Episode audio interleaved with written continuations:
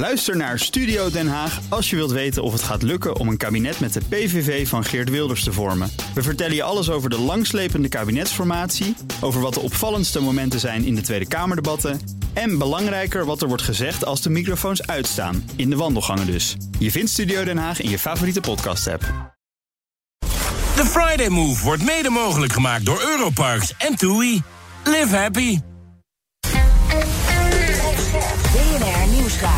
Friday Move. Dit grensoverschrijdende gedrag had eerder consequenties moeten hebben. Dit is duidelijk de volgende fase. Nou ja, bij mijn cliënten gingen alle alarmbellen op rood. In deze uitzending onder andere Ruben Brekelmans, Ruben Brekelmans moet ik zeggen, Edwin C. Sandra Schuurhoff, Ilja Gort, Erik Mouthaan en naast mij zit de hele uitzending als het goed is, Kim Putters, de directeur van het Sociaal en Cultureel Planbureau.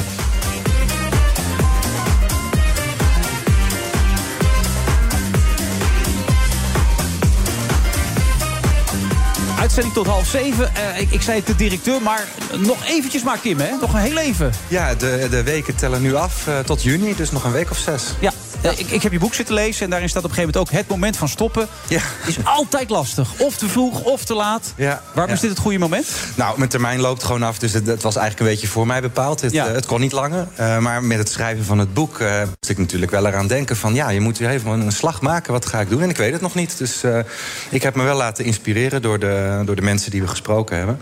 Maar eh, ik ga er deze zomer eens goed over nadenken. Ja, bij jullie is het zo rond vanwege de mobiliteit rond topposities binnen de overheid. Is het noodzakelijk dat mensen er op een gegeven moment ruimte maken, toch? Ja, ja ik, eh, de, de, mijn functie is eigenlijk zeven jaar. Ik, het vorige kabinet heeft gevraagd of ik een paar jaar langer wilde blijven. Dus ik heb het nu negen jaar Zo goed gedaan. was je, dat is wel lekker. Jawel. Nou, er waren een aantal redenen. En ik, ik vond het ook heel erg leuk om te doen. Eh, maar het is ook een, eh, een functie die eindigt. En eh, nou, het is ook weer goed als er een nieuw iemand komt. Overigens heeft het nieuwe kabinet wel gezegd... dat ze daar weer eens op een nieuwe manier naar gaan kijken... of topambtenaren nou ja, af en toe toch wat langer kunnen blijven... of misschien soms juist wat eerder weg moeten gaan. Dat ligt er natuurlijk ook aan of je op de goede plek zit. Ja, zat je nog op de goede plek dan? Ja, het, het SCP is echt, het is een, een, echt een snoepwinkel. Ehm, ik heb negen jaar lang heb ik, ja, alles in Nederland mogen onderzoeken. hoe het met mensen gaat op de arbeidsmarkt, in de sport, eh, eh, in de gezondheidszorg. Ja, en heel veel adviezen mogen geven. Heel veel adviezen en, en onafhankelijk. Dus niemand kan ons zeggen dat we iets wel of niet mogen onderzoeken. Eh, wij kunnen het kabinet elke dag advies geven. Ja, dat is echt. ik vond het echt een droombaan. Maar daar luisteren ze ook naar, vaak?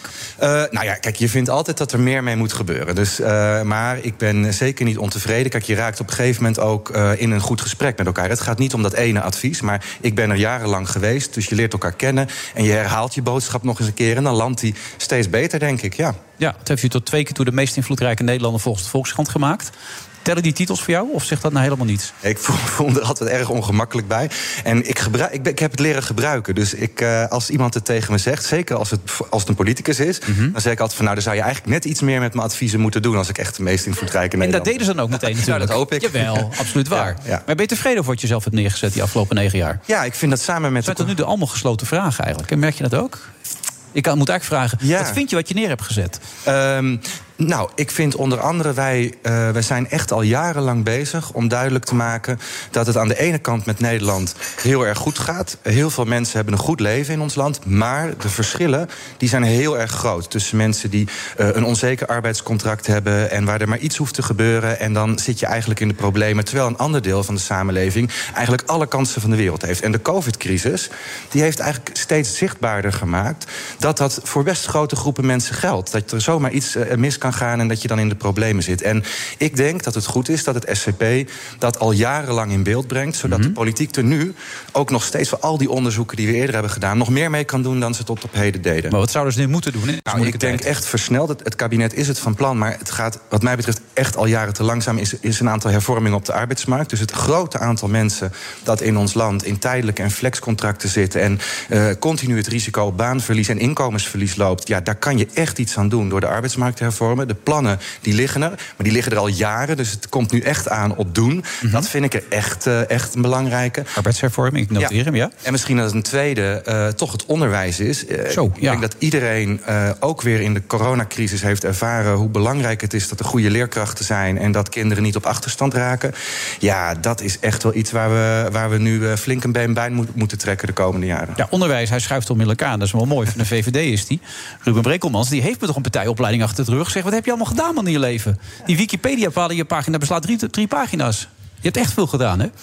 Ja, ik heb na mijn eh, studies in Nederland nog een extra studie in Londen gedaan. En toen een aantal jaar gewerkt en daarna nog een studie kunnen doen. Ja. En dat is eigenlijk wat in Amerika ook vaak gebeurt. Dat je eerst een tijd werkt en dan nog een studie doet. En daar heb ik eigenlijk het meest van geleerd. Dus uh, ik vind dat eigenlijk vind ik dat een, uh, best wel een goed systeem. Wat, wat heb je het meeste ervan geleerd dan? Nou, als je al een paar jaar gewerkt hebt, dan weet je ook waar je in de praktijk tegenaan loopt. En weet je ook meer wat je eigen tekortkomingen zijn. Uh, dus bijvoorbeeld in die studie die ik deed, dat was ook enerzijds theoretisch, maar er zaten ook vakken in als leiderschap, onderhandelingen, communicatie.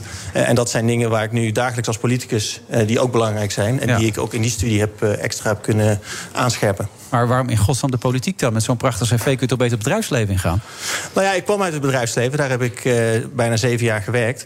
maar uiteindelijk als je op de grote vraagstukken waar onze samenleving mee zit, als je daar invloed op wil hebben en daar ook mee in wil kunnen beslissen. Ja, dat gebeurt in de Tweede Kamer, dat gebeurt in de politiek. Beetje een idealist toch ook nog? Zeker, ja. absoluut. Ja. Oh. Dat, dat, dat, klinkt goed. Ja, dat Alleen de verkeerde partij natuurlijk, VVD. nou, ik, ik gaf hem net het compliment. Ik vind dat hij echt heel erg helder uh, in alle debatten die hij doet, uh, uitspraken doet. Dat is echt winst voor Nederlandse politiek. Als we helder, kort en krachtig onze boodschap ja. duidelijk kunnen maken. En daar ben ik echt. Ja, dus als gemeenten voor. worden gedwongen om mensen op te nemen, dan wordt het door de strot gedeeld. Zo, dat soort teksten bedoel je toch, of niet?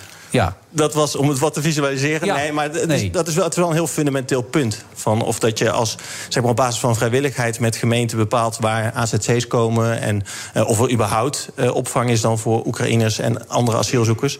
Ja, en nu, omdat uh, het asielsysteem piept en kraakt, zijn er nou ja, voornemens om dat dus op te leggen aan gemeenten en om plekken aan te wijzen. Ja, wij denken dat het heel schadelijk kan zijn voor het draagvlak voor ja. asielopvang. Dus daar ben ik geen voorstander van. En dan roep je zoiets als door de strot duwen, toch? Dan, dan is het duidelijker meteen. Nou, vooral ook omdat die linkse partijen dat wel iets te graag willen. Dus daar met heel veel enthousiasme over spreken. Het moet zo snel mogelijk, we moeten het nu doen. En denk van ja, u bent dus heel erg van plan om het door de strot te duwen. Terwijl er ook enorm veel weerstand tegen is. En ik vind dat we daar ook naar moeten luisteren. De linkse partijen, ook uw eigen VVD-staatssecretaris, hoor je. Ik was er ook. Die, die wilde het ook zo ook door de strot duwen, toch, Erik van den Burg? Nou, dat niet, want hij heeft ook gezegd van we zien het uh, als een allerlaatste redmiddel in een noodscenario. Uh, kijk, voor Oekraïners is het heel moeilijk in te schatten hoeveel dat er hier naartoe komen. Want er zitten miljoenen mensen in Polen bijvoorbeeld. Ja. Uh, die zouden ook kunnen doorreizen naar Nederland. En dan kun je in één keer met een crisissituatie te maken hebben. Uh, dus dat je daarvoor dat achter de hand houdt. Voor als er in één keer tienduizenden mensen hier zijn. Dat begrijp ik goed. En dat heeft de staatssecretaris ook gezegd. Kijk, als het om de reguliere asielzoekers gaat. daar spelen eigenlijk allerlei vraagstukken die de opvang moeilijk maken. Maar dat kun je wel beter inschatten hoeveel mensen er komen. En daarvan heeft hij gisteren in het debat gezegd, en dat was wel heel belangrijk, dat hij denkt aan een verplichting voor uh, gemeenten of voor regio's dat het meer evenwichtig over het land wordt verspreid. Maar niet voor dwang dat hij kan zeggen op die plek, op die locatie, daar moet opvang van vluchtelingen komen. Uh, en ik denk dat dat goed is, want dat, ik, denk, ik hoop dat dat ook wat onzekerheid en angst bij gemeenten. Maar het is wel een serieus probleem. Hoe ga je dat oplossen dan, dit probleem? Ik bedoel, het is dringend toch? Het water staat aan de lippen, zoals het zo mooi heet. Zeker. Nee, dus volgens mij er moeten heel veel dingen gebeuren. Dus het begint bij de instroom. Uh, we moeten nog meer afspraken maken met landen buiten Europa uh, over hoe we de opvang met elkaar regelen. Dus dat niet mensen allemaal hier naartoe rijden. Rwanda ging het deze week even over ja. in de Tweede Kamer. De Denemarken ook al, las ik. Ja, klopt. En, um, Engeland? Kijk, wat, we hebben uh, zeven jaar geleden de EU-Turkije-deal gehad. En dat vonden wij een hele goede afspraak. Daar heeft ook de PvdA, daar heeft de VVD heeft daar, uh, zich voor ingezet en aangewerkt. En eigenlijk jarenlang leek het niet mogelijk om ook dat soort deals te sluiten.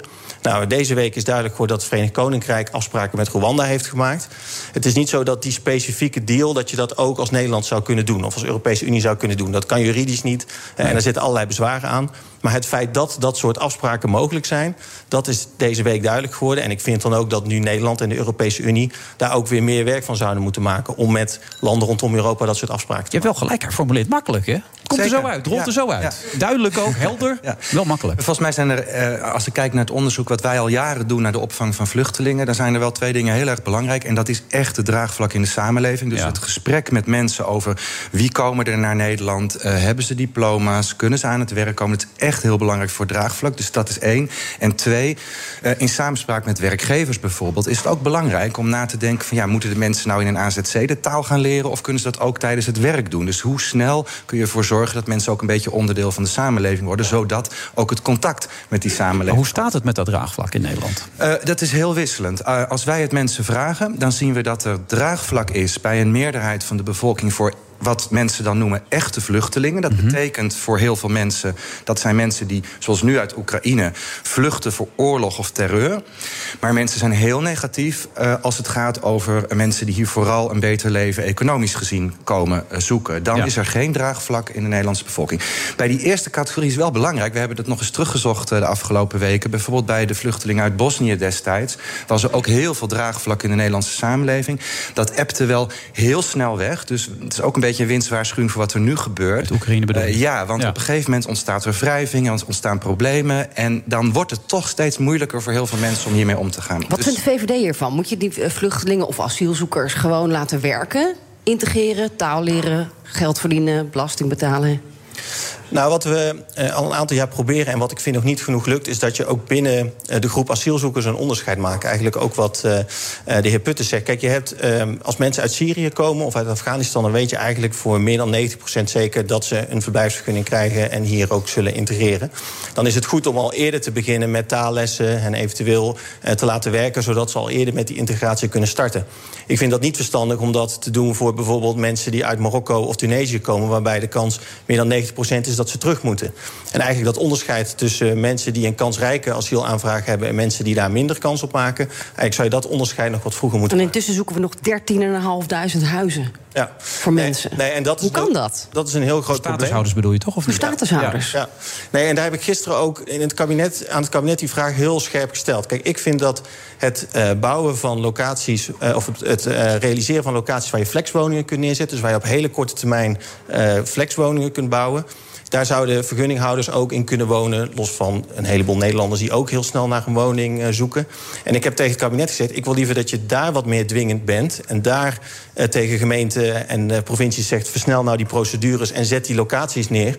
Dan dat we gemeenten gaan dwingen om asielopvang te, te doen of om AZC's neer te zetten. En ik heb dus tegen Hugo de Jonge dus gezegd: van als je daarin vastloopt. Wees daar dan meer dwingend in. Want daarmee eh, maak je ook plekken vrij, inderdaad, op asielzoekerscentra... waar nu meer dan 13.000 statushouders zitten... die eigenlijk naar een woning zouden moeten doorstromen. Hoe dwingend kan hij daarin zijn eigenlijk? Gelet op de omstandigheden. Nou ja, wat je nu ziet is dat er eh, best wel lange procedures zijn. Bijvoorbeeld als het gaat om inspraak van de lokale bevolking... of eh, andere bijvoorbeeld regels die er zijn voor bouwlocaties. Dus je kunt bijvoorbeeld vrij makkelijk flexwoningen bouwen in steden. of als het gaat om het ombouwen van kantoorpanden. Maar als het wat meer in het buitengebied is... Ja, dan wordt het al een heel stuk moeilijker... omdat er allerlei voorschriften zijn. En daar kun je als landelijke overheid op een gegeven moment wel zeggen... als er een locatie daar is, dat je daar wat meer in doordrukt... en daar wat dwingender in bent, zodat die procedures ook verkort worden. En ik vind dat als je kijkt naar onze woningmarkt... eh, en dan het onderdeeltje daarbinnen opvang van eh, statushouders... Ja, dat daar wel ook het water echt aan de lippen staat. Dus dat je daar veel meer vaart achter moet zetten. Negen jaar directeur nu geweest. Vind je dat we op vooru- vooruit zijn gegaan in die negen jaar in dit land? Als je kijkt naar de omstandigheden op dit moment. Nou, er is Stikstof, huizen, Ja, we hebben natuurlijk wel een aantal crisissen. toeslagen, ver, Nou, gas. kijk, eh, we zijn nog steeds een land waarin heel veel mensen eh, een goed leven hebben en een hoge kwaliteit van leven hebben als je naar heel veel plekken op de wereld kijkt. Dus dat even gezegd hebben. Maar al die crisissen die we achter elkaar hebben. Nou ja, zo'n pandemie kan je natuurlijk ook niet helemaal voorspellen. Een oorlog ook niet. Maar stikstof bijvoorbeeld, dat gaat wel over een duurzaamheidscrisis die natuurlijk eigenlijk al jarenlang speelt. En waar we een tijdje van weggekeken hebben. Ik zie dat vaker. Dus als, kijk, als een, een voorbeeldje, iets wat we heel goed kunnen voorspellen, is bijvoorbeeld demografie. We weten echt wel hoeveel mensen er in 2040 65 of 70 plus zijn, pensioen nodig hebben, zorg nodig hebben. En toch vinden we het dus blijkbaar moeilijk om nu beslissingen te nemen. Soms ook pijnlijk om ervoor te zorgen dat de zorg en de pensioenen er in 2040 zijn. We lopen er wel vaak achteraan. Dat is wel iets wat. Luistert Mark Rutte een beetje naar Kim Putters dat? Want jullie, ik zie jullie heel vaak in dat torentje en dan loop je Heel weer naar binnen. Echt heel ik, vaak. ik zie je daar zo vaak. Maar luistert hij wel echt naar je? Hij- Luisteren doet hij zeker. maar doet hij er dan iets mee? Ja, nou, ik, ik, ik- wat mij betreft zou dat dus vaker eh, eh, mogen. Kijk, ehm, Dus je bent helemaal niet zo invloedrijk eigenlijk. Nou, dat zeg ik eigenlijk altijd. Iedere keer als iemand het tegen me zegt, zeg ik van nou, dan zouden ze wel meer met mijn adviezen doen. Maar nee, kijk, ehm, ik denk dat de boodschap die het SCP heeft, ehm, namelijk steeds erop te wijzen met welke mensen het wel en niet goed gaat in dat land, in dit land, dat dat belangrijk is om te blijven herhalen. Want linksom of rechtsom lopen ook politici daartegen aan in de samenleving in draagvlak. Dus ze luisteren wel degelijk. Ehm, ja, en ik denk dat, dat het voor mij ook niet altijd zichtbaar is wat ze er precies mee nou, Misschien moet je echt een politiek leider worden dan bij de PvdA. Ja, er is nog een vacature. je Kuiken gaat het nu een paar jaar doen natuurlijk als interim. Maar daarna ga jij het natuurlijk gewoon overnemen. Uh, nou, daar, daar Jawel. Ik, nee, ik, ik ze zoeken een nieuwe sterke leider, Kim. Een invloedrijk iemand, een belangrijk iemand. Nou, tegen die tijd uh, mogen ze nog eens aankloppen. Zou je best wel willen? Nee, daar heb ik, daar heb ik echt uh, totaal nog niet over nagedacht. Uh, dus, en het ik denk tijdens deze uitzending even rustig over na. Je hebt dat half zeven. Weet je, ik ben negen jaar lang met het SCP bezig geweest... en ook echt niet met partijpolitiek. Dus daar zou ik echt deze zomer in ieder geval eens even heel goed nou, over... tot half zeven mag je, mag je me nog een keer over uh, terug Ja, we gaan er even door zometeen. Na de onderbreking. Ook Hugo Reitsma vind je in de BNR-app. Superhandig die BNR-app. Je kunt alle programma's live luisteren, breaking nieuwsmeldingen. Je blijft op de hoogte van het laatste zakelijke nieuws. En je vindt er alle BNR-podcasts, waaronder natuurlijk de belangrijkste, Boeken zijn in de wijk. Download nu de gratis BNR-app en blijf scherp. De Friday Move wordt mede mogelijk gemaakt door TUI en Europarks. Europarks, je perfecte vakantie of je eigen tweede huis. Friday Move. Iedereen weet wat de ultieme sanctie zou zijn. Dit grensoverschrijdende gedrag had eerder consequenties moeten hebben. Met Kim Putters, misschien wel de leider van de toekomst voor de PvdA. Wie zal het zeggen?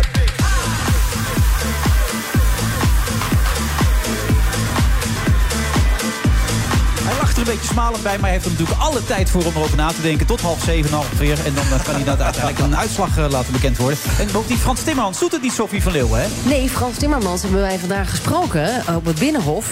Uh, was volgens mij in de buurt van het torentje ook.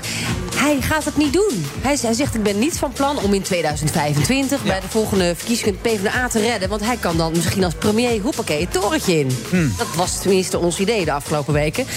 Gaat een streep door. Dus ja, of Kim Putters moet het doen... of misschien is Artje Kuiken toch geen tussenpaus. Dan, ja. dan moet ze maar blijven. Wat vind je de keuze van Adje Kuik eigenlijk? Ja, ik ken Adje Kuik als een heel goed Kamerlid. En volgens mij is het een hele goede keuze. Maar ik ga er niet over. Uh, nee. De fractie heeft gekozen vandaag. Ja, nee, ze moesten kiezen uit de mensen die er waren. Ja. Natuurlijk. Van ja. buiten kon niemand ja, nee, komen. Dus er moet vanuit uh, de Tweede Kamerfractie moet een leider gekozen worden. En dat is wat er uh, vandaag gebeurd is. Dat maar wat moet er gebeuren? En het de... politiek leiderschap is weer aan de orde als er verkiezingen komen. Dus nou ja, misschien dat de heer Brekelmans weet of dat al nabij is. Maar dat geloof ik niet bij het kabinet. Dus ik denk dat we daar nog weet even je, op moeten je bij dit kabinet natuurlijk nooit. Hè? Er komen nog een paar parlementaire onderzoeken aan. Dus je weet het allemaal nooit natuurlijk. Maar veel belangrijker is, hoe krijg je de PvdA weer op de kaart? Broer, dat, dat, zou ik, dat zou ik echt niet weten. Dat moet je niet aan mij vragen. Ik zit, je hebt in de Eerste Kamer gezeten, lang geleden Ja, al? maar dat is lang geleden. Maar even voor alle helderheid. Hè. Ik ben echt op de dag dat ik naar het SCP ben gegaan... Uh, ben ik, uh, heb, heb ik gebroken met alle partijpolitieke dingen. Ja. Dus ik ben helemaal niet actief binnen de PvdA geweest de afgelopen tien jaar. Je bent niet gebeld? Ik ben, ik ben directeur van het SCP tot in juni. En mm. mijn hoofdopdracht is dat ik, dat ik de hele politiek adviseer... Ja. over hoe het met Nederland gaat. En dan heb ik wel wat adviezen. Daar heb ik er net al een paar van gegeven. Ik heb wel een paar... Uh, ik zie wel een aantal dingen in onze samenleving... waar de overheid... Maar, ja, gezondheidszorg. Nee, er zijn, er zijn grote ja. vraagstukken. Maar ook de duur... Ja, ik, ik, weet niet of dat je dat flauw vindt om, daar, om dan over de inhoud te beginnen. Maar, maar nou, ben ik niet zo van bedoelen. Nee, maar, ga door, ja? maar. nee, maar om, om even helemaal aan de andere kant te gaan hangen. Uh, bijvoorbeeld de duurzaamheidstransitie en de energietransitie. Dat is een sociaal vraagstuk. Hè? Ja. Dus we zijn nu heel erg bezig met warmtepompen, technologie, geld. Er wordt heel veel geld voor uitgetrokken. Maar voor je het weet, ontstaat er ook een scheidslijn tussen diegenen die dat wel kunnen betalen, die wel in hun huis kunnen uh, investeren, die niet zeker weten hoe, hoe lang de overheid dat blijft steunen. Dat geldt ook voor bedrijven. Dus hoe verduurzamen we? Dat is niet alleen maar een kwestie van geld, dat is ook een sociaal vraagstuk. Dat geldt dus geldt voor de woningbouw. En zien onze wijken er nou over 10, 20 jaar zo uit dat kinderen daar naar niet gesegregeerd onderwijs kunnen, dat onze oudste ouderen er nog wandelend boodschappen kunnen doen? Of vergeten we dat nu, nu we zo snel gaan bouwen? Dus ik zie allerlei vraagstukken waar ik de inzichten van het SCP nu uh, graag voor op tafel leg. Ja, en met die kennis kun je later natuurlijk ook iets gaan doen. Ja, belangrijk zeker. Nieuw leiderschap, transparant leiderschap, dat is natuurlijk ook noodzakelijk. Uh, zie je dat al ontwikkelen? Nou, ik heb wel wat moeite met die hele discussie over de nieuwe bestuurscultuur. Mm. Kijk, uh, ik, in de kern denk ik dat politici te veel bezig zijn met de vraag of ze wel vertrouwd worden. En die, die vertrouwensdiscussie. Het komt er gewoon op aan dat je een betrouwbare politiek en overheid bent. Dus dat de dingen die je zegt, dat je die ook goed doen. Dat mensen erop kunnen vertrouwen dat je het ook doet. Mm -hmm. uh, en dat het niet morgen weer wat anders is. En dan bepalen mensen zelf wel of ze je willen, willen, willen vertrouwen de volgende verkiezingen. Dus ik denk dat er veel meer aandacht uit zou moeten gaan bij alle plannen die we nu bedenken. Dat we het ook op een betrouwbare, uitvoerbare manier doen. En dat bedrijven, burgers ervan op aankunnen. Wat denk jij daarvan, Ruben? Ik ben het daarmee eens. Uh, in de zin dat we natuurlijk in het verleden vaak politieke wensen of vanuit de Kamer allerlei eisen hebben gesteld. die dan in de praktijk niet uitvoerbaar bleken. En dan moet je na een aantal jaar kom je tot die conclusie en dan moet je weer de koers bijstellen. Uh, dus zeg maar dat het geldt ook, we hadden het net over asielopvang, daar geldt precies hetzelfde voor. Het is heel makkelijk om vanuit Den Haag allerlei dingen te roepen. Maar als het land het niet wil of niet mee wil of het is niet mogelijk, ja, dan loop je vroeg of laat loop je tegen die realiteit aan. Ja. En dat, dat besef is er wel meer in de Tweede Kamer. Maar of daar dan ook echt in de wetten die we maken, in de, de regels die we stellen, al voldoende rekening mee wordt gehouden. Ja, dat zal er ook meer in moeten groeien de komende jaren. Ja, bijvoorbeeld de, in, in de vorige Tweede Kamer, de commissie onder leiding van André Bosman, uh, heeft gekeken naar of wetgeving nou ook uitgevoerd kan worden. Uh, dat ligt een heel goed advies, waar de nieuwe Tweede Kamer, uh, denk ik, heel veel profijt van kan hebben om na te denken. Goed advies van jullie? Ja, nou, dat was niet de, de commissie. Okay. Ja, wij hebben overigens ook uh, ja. daar dingen voor aangeleverd. Maar het is gewoon een parlementaire commissie van de okay. Tweede Kamer zelf. Die eigenlijk ook naar zichzelf gekeken heeft.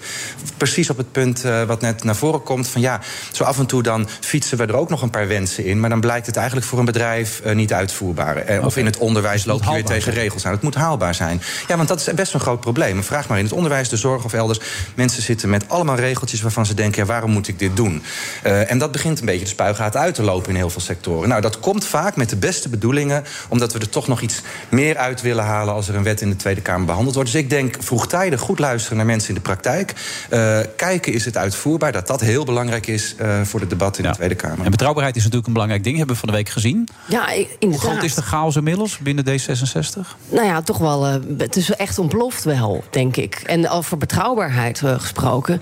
Iedereen was zo teleurgesteld, want dan roep jij: ik heb de hoogste moraal en ik, ik ga het anders doen. Mm. En, en ja, dat is natuurlijk eigenlijk, misschien is iedereen naïef geweest. Hier scheiden onze wegen, zei ze nog tegen Mark Rutte toch ook op een gegeven moment, vorig jaar? Ja, dus je, je, zegt, je zet jezelf op een voetstuk, maar dat kun je helemaal niet waarmaken. En ja, daar is iedereen in, blijkbaar ingetrapt. Uh, maar ik, ik, het is natuurlijk een, een ontzettende teleurstelling. En ook een knauw voor het vertrouwen in de politiek deze week. En, of moet je dan maar gewoon niks meer beloven als het gaat om MeToo en uh, iedereen heeft relaties achter de schermen? Iedereen heeft relaties achter de schermen. Het valt even stil nu. Uh, oh jee. Ja, ik, weet niet, ik zit even hard na. Je wordt helemaal rood. Wil je er iets over vertellen?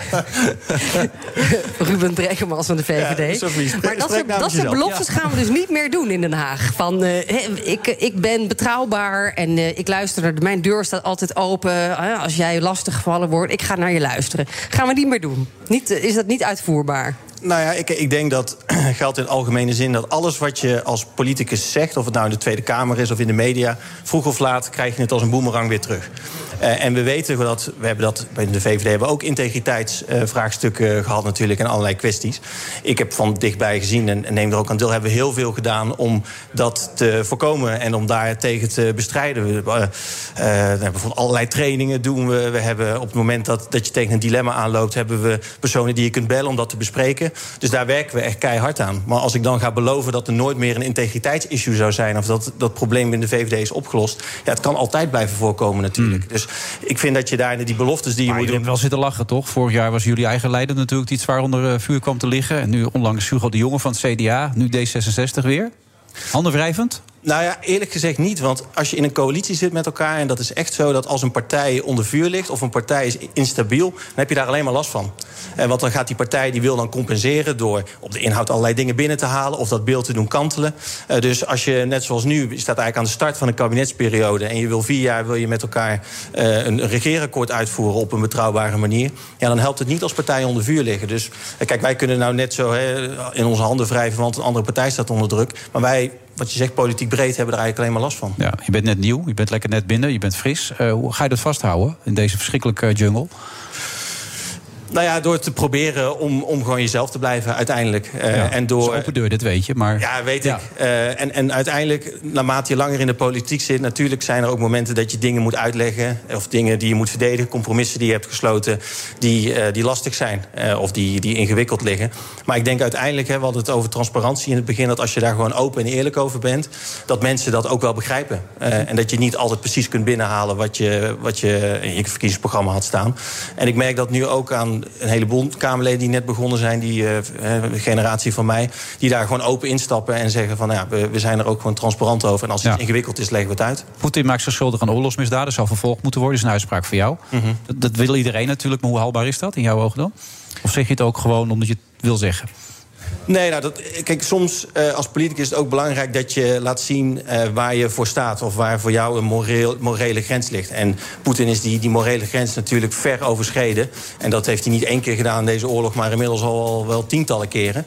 Um, uiteindelijk hebben we ook eh, bijvoorbeeld, hè, we hadden het al eerder over de oorlog in Joegoslavië, hebben we ook gezien dat daar oorlogsmisdadigers uiteindelijk voor zijn berecht. Alleen ja, dat heeft ook twintig jaar geduurd. Dus ik denk niet dat Poetin uh, eerder dan de komende twintig jaar berecht zal worden. Maar uiteindelijk is dat wel het doel waar we met z'n allen moeten nastreven. Ja, uh, nou, Kim wil voor het eind van de uitzending laten weten, hopelijk of hij de PvdA-leider in de toekomst wil zijn. Hoe zit het voor jou eigenlijk? Wil jij de nieuwe Mark Rutte in de toekomst zijn? Ja, dat weet ik. Ik ben pas echt een jaar ben ik, nee, zit ik in de Tweede ik, maar Kamer. we zitten er nu toch. Dat, dat weet ik ook niet. Dat weet ik ook niet. Zegt ook geen nee? Ik, nou ja, kijk, uiteindelijk... We hadden het over in het begin waar ben je de politiek in gegaan. Omdat je graag zeg maar, de grote vraagstukken die er spelen... daar invloed op wil uitoefenen. En natuurlijk is dat zo dat, dat naarmate je in de politiek verder groeit... dan wordt je invloed daarop steeds groter. Dus het zou raar zijn als ik zeg dat ik dat niet wil. Hmm. Maar als ik nu zie van dichtbij ook wat het premier zijn... of het fractievoorzitter zijn, wat dat allemaal met zich meebrengt... dan moet ik daar ook eens goed over nadenken. Ja, nee, maar als je het lijstje langs kijkt, Sophie... Hè? Zoveel talent loopt dan ook weer niet rond, toch, bij de VVD? Bij de VVD, daarom hebben we hem uitgenodigd. Maar ik Ja. zie hem eerder op buitenlandse zaken. Hè? Dat is toch jouw eh, hobby, eigenlijk?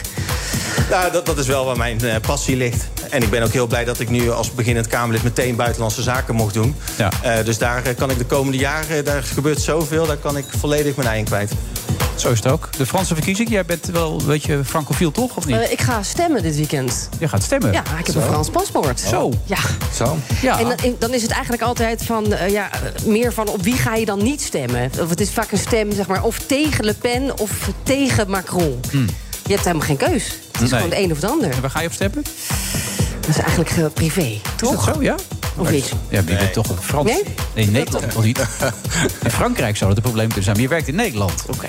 Nou, ik denk dat ik dat briefje toch maar van Macron eh, ga Ja. inleveren. Ook beter voor Europa mag kopen, toch? Of niet? Ligt eraan hoe je tegen Europa aankijkt. Maar als je zeg maar voor de Europese samenwerking bent, dan denk ik het van wel. Als je daar wat meer moeite mee hebt, dan moet je op Le Pen stemmen. Ja, maar ja, jij mag niet stemmen. Ik mag zeker niet in Nee, Frankrijk. Arninsveld, Giesendam, ja, dat, dat Ja, lukt natuurlijk daar, niet. stem ik, daar stem ik wel. Ja. Maar Le Pen, dat zou best wel eh, een probleem worden, denk ik. Zet ook nog leningen lopen in Moskou, toch, eh, meneer Brekkelmans? Hoe kijk je daarnaar? Le Pen zou een enorm probleem zijn. Eh, vandaag kwam bijvoorbeeld, even maar een voorbeeld... hè, het bericht naar buiten dat eh, Frankrijk hele geavanceerde wapens aan Oekraïne gaat leveren. Die echt nu op het slagveld eh, echt een verschil kunnen maken. Ja, ik vraag me af of dat Le Pen hetzelfde had gedaan. Want dat zijn wapens die Frankrijk ook niet heel veel heeft. Dus echt een keuze om die dan te leveren. En Macron die doet het omdat hij zich vol achter eh, Oekraïne schaart. Hetzelfde voor de NAVO. We hebben de afgelopen maanden gezien, eh, of zien we nu ook dagelijks... hoe belangrijk de NAVO voor onze verdediging is. En zelfs eh, nu zegt Le Pen nog van... ik wil dat Frankrijk uit die commandostructuur van de NAVO stapt... nog wel onderdeel blijft van de NAVO, maar meer op afstand komt te staan. En dat je zelfs nu, na die, nu de oorlog in, eh, in Oekraïne... en de dreiging die Poetin ook breder vormt... dat je zelfs dat nu nog durft te zeggen... ja, ik vind dat heel zorgelijk. Goed dat je er was, Ruben. Ja, eerste indruk, uitstekend. Ja, dankjewel. nee, ik geef hem gewoon even mee. Ja. Uitstekende indruk van Ruben Brekkelmans van de VVD. Toekomstig leider, wie zal het zeggen? Eh, en jou ook bedankt, Sophie. Jo, En, eh, ik ga mijn best doen zondag. Merci bien. Au revoir. Ook Bas van Werven vind je in de BNR-app. Ja, je kunt live naar mij en Iwan luisteren tijdens de ochtendspits. Je krijgt een melding van Breaking News. En niet alleen onze podcast Ochtendnieuws, maar alle BNR-podcasts vind je in de app. Download nu de gratis BNR-app en blijf scherp.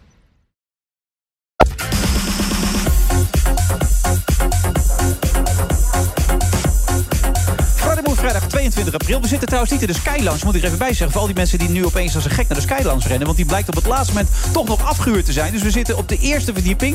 Ik weet niet of iedereen... Ja, dan kun je toch ook zo binnenlopen. Ja, kun je ook gewoon binnenlopen als je langs wil komen. Bij deze uitzending van de Friday Move. Kim Putters, die, die steeds meer aan het nadenken is. Maar ja, Kim, wie zou het anders moeten doen? Hè? Dat is de vraag natuurlijk ook. Adje Kuiken van vandaag. hey, drie jaar had je. Dat is echt een leuke vrouw trouwens. Zeker. Ja. als ze een beetje, als van. een beetje ge- geëngageerd raakt, wordt ze altijd een beetje rood. Ja. Dat is altijd zo leuk. Nou. Het is een beetje warm en zo. Maarten Jansen zit tegenover mij. Programmadirecteur, onderzoeker en opleider bij het eh, Erasmus Centrum voor Zorgbestuur. Eh, jullie hebben samen dit boek geschreven, Kim. Waarom? Waarom met hem?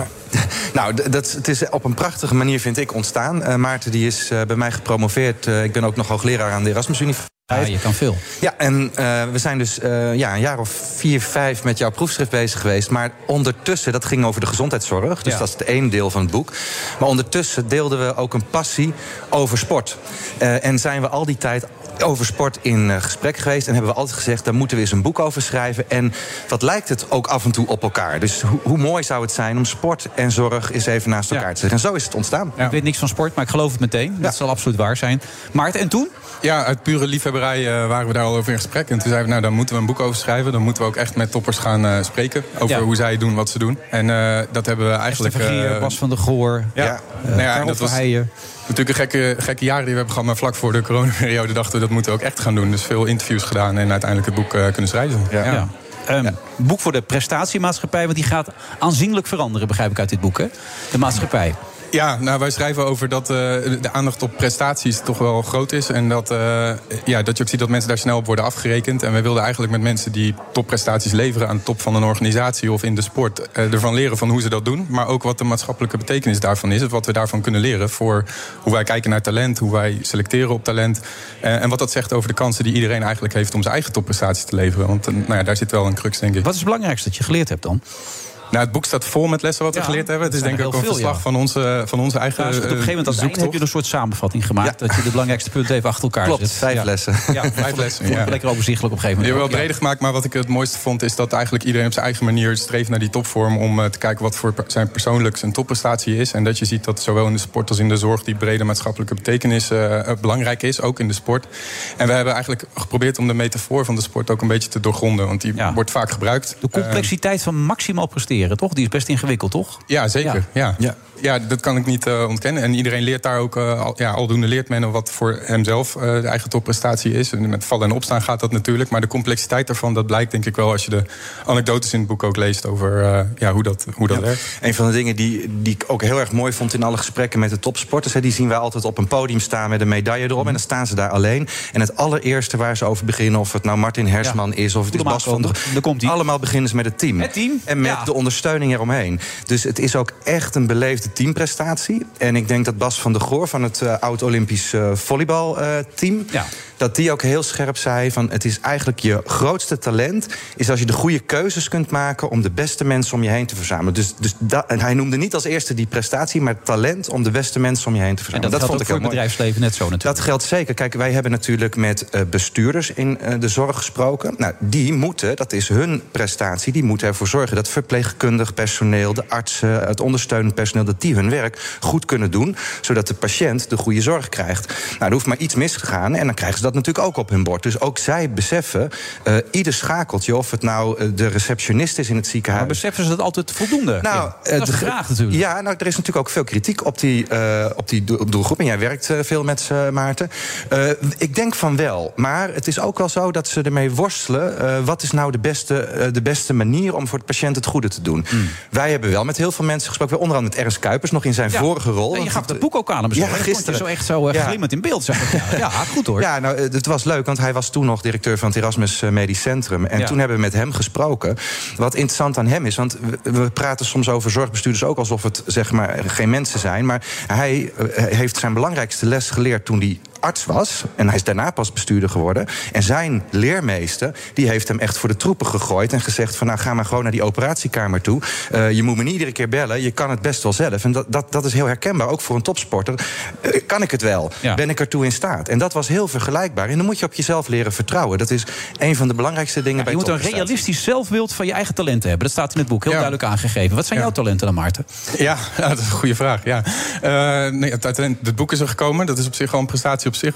Denk- ik dat wij tijdens het schrijven ook wel dachten van... Dit boek de gaat ook deels over onszelf. het- van de twee, toch? Zonder hem was het er niet gekomen. Ik kan niet anders eh, zeggen dan als je, als je dat doel op een gegeven moment hebt... en het is vanuit liefhebberij en passie voor de sport ook... en nou ja, nu mijn werk in de zorg, dat, je, dat dit gewoon moest gebeuren. Dus nou ja, daar is dan ook gewoon alles wat in het boek staat... over doorzettingsvermogen en met vallen en opstaan. Dat geldt ook voor zo'n proces, zonder dat ook weer te groot te maken. Maar zeker. Dus, Maar, ja. Kijk, vorige week had ik Pieter Heer, maar hier die zegt... we moeten meer naar een wijmaatschappij toe. We moeten meer naar elkaar gaan kijken. We moeten meer naar elkaar gaan luisteren. We moeten socialer worden. Maar dat is best lastig in een tijd als deze. Ik weet of jullie het boek De Machtsfactor wel eens hebben gelezen. Daarin staat ook dat heel veel mensen die succesvol ergens in zijn... onderweg opeens iets kwijtraken. Namelijk dat ze weten dat ze onderweg al die mensen die ze zijn tegengekomen ook nodig hebben gehad. Hoe vaak zie je dat nog gebeuren? Dat mensen dat niet beseffen. Je zegt over die sporters, die zeggen dat bijna allemaal wel in dit boek. Ja. Maar er zijn ook genoeg mensen succesvol die dat niet zien. Hè? Ja, ja, die hebben wij dan niet gesproken. Maar dat, dat klopt, denk ik. Ik denk dat dat ook wel maatschappelijk iets eh, is om bij stil te staan. Maar dat is denk ik een van... Je vroeg net naar mijn grootste les. Ik denk dat collectieve van die prestatie... dat iedereen die die topprestatie levert... of dat nou in de sport of zorgen zich echt realiseert... dat ze daar niet waren gekomen... als ze niet ook de kans hadden gehad om een talent te ontwikkelen. Als iedereen het zou hebben, zou het ideaal zijn. Maar Ik denk het wel. En het is ook wel hoe we naar, naar die mensen kijken. Want de kritiek is er ook snel gegeven als je in de top staat. Je hebt die eindverantwoordelijkheid. Ja. Kijk, bij die wijssamenleving, eh, het wordt al snel geze- eh, gezegd... Hè, van nou, jij hebt succes behaald alsof het je eigen verdienst is. Net zo goed als je faalt, overigens. Maar, en dat geldt bijvoorbeeld als je een knappe prestatie in een studie levert... of in je werk. Maar laten we niet vergeten dat mensen die zich hebben kunnen ontwikkelen... eh, ook eh, een goed onderwijs hebben gekregen. Dat er leerkrachten omheen hebben gestaan. Dat ze kansen van hun ouders gekregen hebben. Dus succes is nooit alleen helemaal je eigen verdienste. En de les is dat we dus een goed onderwijssysteem moeten hebben. Dat we een sportinfrastructuur in ons land nodig hebben... die toegankelijk is voor heel veel mensen... zodat ze hun talenten kunnen ontwikkelen. Zonder dat krijg je geen topprestaties. Nee, dat geldt dat voor jou ook. Jouw vader is schipper, later was hij bouwvakker, begreep ik toch? en klopt. Een grote gezin. Eh, hoe, hoe heeft hij jou daarbij geholpen? Of Ja, hoe hebben ik- zij jou geholpen dan? Ja, ik prijs me ontzettend gelukkig dat mijn ouders... Ik, ik, ik ben de, de eerste in de familie die is gaan studeren... omdat ik niet wilde gaan varen. Eh, ik heb overigens een passie voor het water en voor schepen... maar mijn ouders hebben mij de ruimte geboden om iets te gaan doen... waar zij zelf helemaal niets van wisten... en hebben me daar het vertrouwen in gegeven. En dat is voor mij bepalend geweest... voor wat ik daarna heb kunnen gaan doen. Ja. Ja. Doe, doe het dus met een team. Probeer ook mensen te helpen. En blijf altijd openstaan om te leren. Ja, ja, ik denk dat dat wel het belangrijkste is. Er wordt veel van je verwacht op een gegeven moment als je op bepaalde posities komt. Maar eigenlijk geven ook iedereen die wij hebben gesproken aan van ja, als je je niet leerbereid blijft opstellen, dat je ook weer gewoon nieuwe lessen kunt leren. Dan ja, stilstand is achteruitgang, zo kan je het ook zien. Je, je moet open blijven staan om het nog beter te doen. En dat gaat niet alleen over je eigen prestatie, maar juist ook in de interactie met de mensen met wie je het doet. Ja. en misschien, misschien wel een mooie anekdote is die van Karin Kleibeuker... eh, die natuurlijk ook prachtige prestaties heeft geleverd in de schaatsport... maar die dus zelf tegen ons zegt dat haar beste prestatie ooit... die heeft ze geleverd in een totaal leeg... Tialf was het, Maarten? Ja, Tialf. Nee, in het buitenland. Oh, buitenland. Maar een schaatsbaan waar geen, waar geen publiek bij was... en daar heeft ze het werelduurrecord eh, gebroken. In er eentje. Dus zonder publiek, zonder camera's. En dat is het moment waarop zij zegt... toen was ik op mijn best. Wat heb jij geleerd van Kim in deze periode?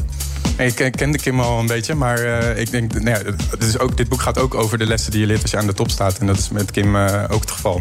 Dus het, het was vaak een gesprek, in, in, in drie gesprekken met, met degene die wij geïnterviewd hebben. En eh, ja, ik denk dat Kim veel van de lessen zal onderschrijven eh, uit het boek. Ja. Hoe was het om al die tijd aan de top te staan? Eh, ja, in, in mijn eigen geval vind ik het eigenlijk best wel moeilijk om over top te spreken. Want ik doe gewoon mijn werk. Maar ik realiseer me dat, dat ik in de top van de vaak. politiek rondloop en zo. Eh, en daar ben ik dus ook nog helemaal niet weg. En ik heb begrepen Nee. dat ik tot half zeven heb om te bepalen. Ja, of ik nee, ja, ik bedoel, nee, de toekomst loopt Nee, voor de PvdA. nee, maar ehm, ehm, het is wel zo dat je... eh, ik ben me heel erg van bewust... Nou, laat ik een voorbeeld van de coronacrisis geven. Ik ben me er twee jaar lang heel erg van bewust geweest... dat ik als directeur van het SCP... als een van de weinige Nederlanders aan tafel kon zitten bij het kabinet... om ook te vertellen hoe het met eenzame ouderen ging... om of ook te vertellen hoe het met de studenten ging... of met die ondernemers die hun bedrijf bijna failliet zien gaan. Ja. En dat heb ik heel actief gedaan. Vanuit echt een, een bewustzijn. Ik sta daar en ik moet dat doen, want dat is echt mijn opdracht nu. Ja. Daar heb ik ook wel geleerd van. ja, Kijk, dat is ook een les uit het boek. Je moet het dan ook wel doen op het moment dat het erop aankomt. Want je voelt dat aan. Nu is het moment om echt iets te doen met je plek die je hebt. Ja. En nu Maarten, hoe ziet de rest van je leven eruit? Ja, nou, misschien komt er een vervolg op het boek. Oh ja. Ja, dat zou mooi zijn, toch? Dat zou nog waren niet klaar. Dat was eh, de uitnodiging, eh, uitnodiging liggen er al, dus wie weet. Oh, de uitnodiging- jullie zijn nog niet klaar, ondanks dit hele boekwerk Nee, denken stopt nooit. Dat heb je als wetenschapper ook wel meegekregen. Dus. Ja, topvorm. Ik noemde al de topshow, maar topvorm kan ook natuurlijk. Ja. Helemaal aan het einde zeg je ook hoe je eindigt in topvorm. Dus voor de mensen die het willen lezen, absoluut de moeite waard. Je, je leert er wat van, hè? Toch? Ja, en het leuke is, dat is misschien een uitnodiging aan iedereen. Ehm, denk nou net eens even na over een, een, een, een vakgebied of een sector of een bedrijf waar je zelf nooit iets mee hebt gehad. Wat je daarvan kunt leren. Want ja, wij zijn geen topsporters. En we hebben er ontzettend veel van geleerd. En ik zou me in kunnen denken dat dat ook geldt voor kunstenaars of nou, voor mensen die op de vrachtwagen zitten. Ga gewoon eens in gesprek en kijk wat je van een ander kunt leren. Daar sta je voor Hij verrassingen. zou een goede leider kunnen zijn hè, van de PvdA. Eh, ja, ik denk dat Kim daar vooral zelf over gaat. Oh, politiek antwoord. Nou, ik kan zo met je mee. Dankjewel, Maarten. Graag gedaan. Ook Diana Matroos vind je in de BNR-app. Ja, inderdaad. Je kunt live naar mij luisteren tijdens de Big Five. Ook handig in de BNR-app. Breaking nieuwsmeldingen, maar ook het allerlaatste zakelijke nieuws. En je vindt in de app alle BNR-podcasts, waaronder Wetenschap Vandaag. Download nu de gratis BNR-app en blijf scherp. De Friday Move wordt mede mogelijk gemaakt door Europarks en TUI. Live happy. BNR Nieuwsradio. The Friday Move. Dit grensoverschrijdende gedrag had eerder consequenties moeten hebben. Dit is duidelijk de volgende fase. Nou ja, bij mijn cliënten gingen alle alarmbellen op rood. Zometeen Ilja Gort en onder andere ook Erik Mout Hij zit er nog steeds. Kim Putters.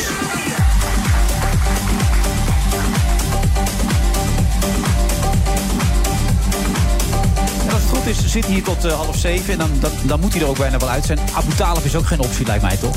Oh, ik ben een ontzettende fan van de Ja, burgemeester. ik ook, een enorme fan. eh, Maar dus, denk je dat hij eh, ooit dat zou nog willen? Dat ambiëren? Ik heb geen idee. Ja, dat moet je hem echt zelf vragen. Ik zou het wel echt eh, ook heel goed vinden. Als, Ik ook. eh, ik denk echt dat, we, dat, dat het een hele krachtige eh, leider zou zijn. Ja. Maar ja, goed, met jouw leeftijd zit je eigenlijk net iets gunstiger, weet je wel. Hij is wat ouder dan jij bent natuurlijk. Ja, ik ga, ik ga nu ook echt richting de 50. Dus, Vind je dat? Oh ja, dat is ook wel een vraag. Nou, ik ben 48, dus ik heb nog even om eraan te wennen. Oh, Dus zo diep zit het. Oh jee zeg. Nee hoor, Eh, volgens mij is 50 ook een, een hele mooie, mooie leeftijd. Maar het is wel, het- ja, het is wel iets van... Goh, ik eh, ja, ik kom nu toch een soort van in de tweede helft van mijn leven, denk ik. Ja, daarvoor kun je laten zien wie je... Daarvoor heb je laten zien wat je kan. Maar er kan je zit- ik, je ik merk ook wel dat het eh, in de loop van de jaren ook af en toe prettiger is dat je, eh, dat je wat meer op je ervaring kunt leunen. Dus ik, ik, ik zie ook de prettige kanten van ouder worden. Ja, Hoor. maar het gevaar, gevaar van ervaring, dat staat Ja, ook in dat boek, je is natuurlijk wordt. dat je Ja. op een gegeven moment lui, niet Ja. fris bent... en niet meer scherp kan zien hoe de organisatie werkt. Dus in dat opzicht is het goed. Maar heb je nog wel die brandende ambitie om nog iets neer te zetten hierna? Oh, ja, vol ambitie op, op heel veel dingen. Ehm, en, en het gek is dat ik eh, altijd, ik, vaak met mijn broer samen, vaak bij- tijdens de wintersport boven op een berg En altijd het gedachte gehad, ergens halverwege je werkende leven, dat is dan toch misschien ergens wel nu, eh, moet je misschien gewoon een totale andere keuze maken. Want dat is natuurlijk ook, dat sch- schrijven we ook in het boek. Als jong iemand, eh, je kiest je school, je vervolgopleiding. En ja, dat moet je allemaal best wel in een korte tijd doen. Ja, en heel veel andere talenten blijven natuurlijk liggen. Dat is nou eenmaal zo, want je maakt keuzes. Maar ja, er kan ook een moment in het leven komen dat je zegt van... goh, eh, ik wilde vroeger eigenlijk altijd leerkracht worden. Ik vind echt eh, het onderwijs prachtig. Ik doe het een beetje aan de Erasmus Universiteit, maar dat zijn natuurlijk studenten. Prachtig, het echt een van de mooiste functies, die vind ik, die we in ons land hebben. Dat zijn de leerkrachten voor onze eh, jonge kinderen die voor de klas staan. Eh, dat vind ik mooi, maar een beetje de droom met mijn broer... dat was een, een eetcafé, of dat is een eetcafé. Dat zeggen we altijd tegen elkaar. Laten we ooit, eh, laten we ooit die stap zetten om samen een eetcafé te wat doen. Mijn broer is schipper overigens. zeggen, wat dus- doet hij nu? Hij is schipper nu. Hij is schipper, ja. Hij, eh, Vragend eetcafé kan ook ja, nog. zo, zoiets, ja. dus wie weet. Maar hoe Er serieus is dit? Nou, kijk, als je het er zeg maar heel vaak met, met elkaar over hebt... Dan, dan... We hebben één keer een beetje op het punt gestaan... omdat er een, een, een, een, een vriend van ons zijn kroeg eh, verkocht... en even tegen elkaar gezegd van, zou het? Maar ja, ik zat vol in het SCP... en mijn broer die had ook weer een mooie plek eh, op een schip... dus dat is het niet geworden. Maar zo, ja, zo semi-serieus. Maar er liggen geen plannen, hoor. Nee, oké. Eh, het ging in het boek De Zeven Vinkjes van Joris Buiten, Buitendijk ook over jou. Ja. Over het feit dat jij uit een bepaalde opvoeding komt en daarna door bent gegroeid. Jullie zijn nooit uit elkaar gegroeid daardoor. Je broers jij niet. Nee, nee ik, ben, eh, ik heb een hele hechte band met mijn familie, eh, ook met vrienden. Ik, ik woon in Hardingsveld Giessendam, ben ik ook eh, geboren en getogen. Dus ehm, ik heb dat vaak moeten uitleggen tijdens mijn studie of, of het werk in het Haagse. Van nou, ben je dat dorp gebleven? Ja, dat is me thuis. Ik ben iemand die heel erg aardt waar ik vandaan kom. En dat vind ik belangrijk. Ja. Dus ik, eh, en ik heb heel veel ja, verschillende soorten mensen in mijn omgeving. Van automonteurs tot mensen die gestudeerd hebben. Of de minister-president. En dat bevalt me wel. eh, ja. Maar het geloof is ook redelijk centraal volgens mij in Hardingsveld. Ja, alleen, eh, ja, dus eh, het is onderdeel van de? Bijbel. Ja. Ja. ja, mijn moeder is Rooms-Katholiek en mijn vader eh, die is protestant. En ze hebben altijd tegen mijn broer en mij gezegd... dat moeten jullie later zelf maar bepalen. Dat hebben we natuurlijk nooit gedaan. Want ja, da- dan, en we zijn ook altijd op een openbare school gezeten. Dus we zijn er wel mee opgevoed, maar nooit echt praktiserend naar de kerk gaan. Of Maar hoe is de verdraagzaamheid dan? Je bent natuurlijk ook nog eh gehaard, anders gehaard natuurlijk. En- Nou, dat vind ik ook wel mooi om te zeggen. Ik kwam uit een, een erg gelovig dorp. Maar ik, ben, ik heb nooit eh, eh, problemen gehad met mijn homoseksualiteit. Dus eh, dit is ook best. Kijk, ook dit is in Nederland. Hè, dus we hebben steeds vaker horen we van problemen. Dat is ook vreselijk. Van homo's die op straat aangesproken worden of gepest of aangevallen. Mijn verhaal is een hele positieve en daar ben ik ook heel trots op. Dat dat zelfs in zo'n dorp, in de Bijbelbelt, dat je toch gewoon jezelf kunt zijn. Dat je gewoon met je vriend over straat kan lopen. En zelfs in de gemeenteraad kunt zitten met Ja. SGP'ers. En, en uiteindelijk dat, dat café-restaurant, eetcafé, komt dan ook daar, in Hardingsveld, Giesendam. Ja, dat hebben we nog niet bepaald. Want ik denk dat mijn, eh, mijn, mijn vriend. Die zou dat dan denk ik liever toch in Den Haag of in Utrecht of zo doen. Dus daar zou ik een Oh, goede, goede, goede onderhandeling. Nou ja, als je natuurlijk een kroeg hebt, dan ben je wel dag en nacht mee bezig. En dan moet Ja. je natuurlijk wel een beetje. Anders groei je ook uit elkaar, lijkt me. Dus, Zou het zijn toch, hè? Dat je, als je dat zou gaan doen. Ja, nou, wie weet. Ja, zou wel mooi zijn. Eigenlijk is het toch heel leuk om in je leven opeens heel iets anders te gaan doen. Ja, nee, daar ben ik wel. Dat, dus ik, eh, ik ga van de zomer ook eens even goed nadenken wat mijn volgende stap moet zijn. Ik ga wijnboer worden, denk ik. Maar dat komt omdat ik Ilja Gort zie staan. Schrijver en wijnboer. Dus wat dat betreft misschien speelt dat een beetje mee.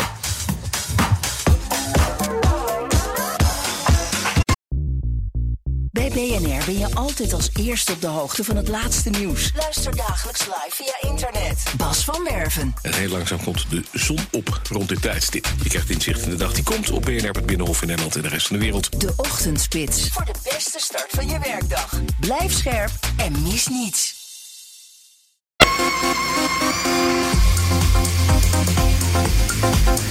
Friday Move, vrijdag eh, 22 april. Kim Putters, zo gezegd, mijn co-host. Eh, We hebben dus over hele andere keuzes maken. Je zegt op een gegeven moment ook in jullie boek van... ontwikkel in de identiteit tot een andere. En daarbij vertel je op een gegeven moment ook... dat je bewondering hebt van mensen die niet de gouden kooi van het succes blijven vasthouden. Ja, dus hoe, moeilijk, je- hoe moeilijk is dat dan?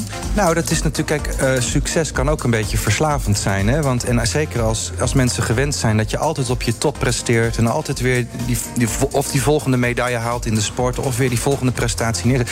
Ja, dan is het best lastig om de keus te maken... en nu wil ik iets anders in mijn leven gaan doen wat me ook gelukkig maakt. En dat vergt moed. En er zijn ook voorbeelden van topsporters die wij gesproken hebben... die dat wel hebben gedaan. En daar heb ik diep respect voor. Omdat je ook even afscheid neemt van het leventje... dat je op dat moment Maar dat ga jij dan ook doen, hè, als je die keuze zou ja, maken. en ik, ik- kijk, het is, het is een positieve keuze. Hè, want ik, ik ben ervan overtuigd, mensen kunnen heel veel dingen. We hebben heel veel talenten, alleen we, we leren ze niet altijd ontwikkelen. En als je dan toch ja, ergens in je leven een keuze maakt om iets anders te gaan doen... geef je jezelf ook weer een nieuwe kans. Het lukt niet altijd, hè, maar dat zeggen, eh, eh, zeggen we ook in het boek. Het is ook vallen en opstaan. En je leert ook vaak van de momenten eh, waarop het even niet lukt. En want dan leer je ook jezelf kennen. Ja, vorig jaar, alweer een jaar geleden trouwens, hè, overleed Bibian Mentel. Edwin Spee, goed dat je er bent. Eh, en zo Julian, ook hartelijk welkom. Goedenavond. Alweer een jaar geleden, wat gaat het snel, hè? Ja, dat gaat bizar snel. En eh, dat is twee keer knipperen met je ogen. Ja, dat ik zeg ook ik altijd ook. vier keer knipperen met je ogen, je bent zelf dood. Ja, maar dat gevoel had ik echt toen, toen mij net werd verteld dat het alweer een jaar geleden is. Hoe gaat het met jullie? Ja, gaat goed. Gaat heel goed. Ja. We, ehm, we zijn vlak na Biep haar overlijden met z'n tweeën naar Ibiza geweest. En daar hebben we eigenlijk al tegen elkaar gezegd van... ik ben eigenlijk veel minder verdrietig dan ik van tevoren had verwacht. Daar hebben we heel veel over gesproken. En dat komt denk ik omdat eh, wij al zes jaar eh, konden voorbereiden... op het overlijden van Bibian. Dat is onvermijdelijk bedoel je eigenlijk op een gegeven moment. Ja, maar we leefden echt in de verlenging, zoals Jules het mooi zei op eh, haar laatste verjaardag. Maar vooral de kracht en eh, de, ja, het geduld waar Bibian zelf uiteindelijk mee is heen gegaan en ons dus heeft achtergelaten. Ja. Hoe vaak denk je aan haar? Eh, nou, elke dag. Altijd wel. En natuurlijk ga ik door met mijn leven. En heb ik heel veel dingen waar ik heel gelukkig van word. En leuke dingen die ik doe. Maar bijna elk moment denk ik wel aan haar. En hoe leeft zij voort op dit moment voor jullie? Nou, met de stichting zijn we heel druk eh, bezig. eh, in en rondom het huis. We hebben net een, eh, een heel mooi boek eh, gemaakt. Dat is het boek wat je nu voor hebt liggen, Ja, het toch? boek wat Ja. voor ons liggen. Dat is een eh slomtafelboek. Het is eigenlijk een naslagwerk van haar leven. We kregen vaak de vraag van... hoe was het nou in godsnaam mogelijk dat hij tot de laatste minuut toe positief was? Mhm. Dat heb ik geprobeerd samen met Peter Heerschop om dat eh, te verwoorden. En dan hebben we de mooiste interviews gepakt, foto's, brieven aan Bibian. En ehm, ja, in die zin eh, zijn wij ook nog steeds bezig om haar dromen uit te laten komen.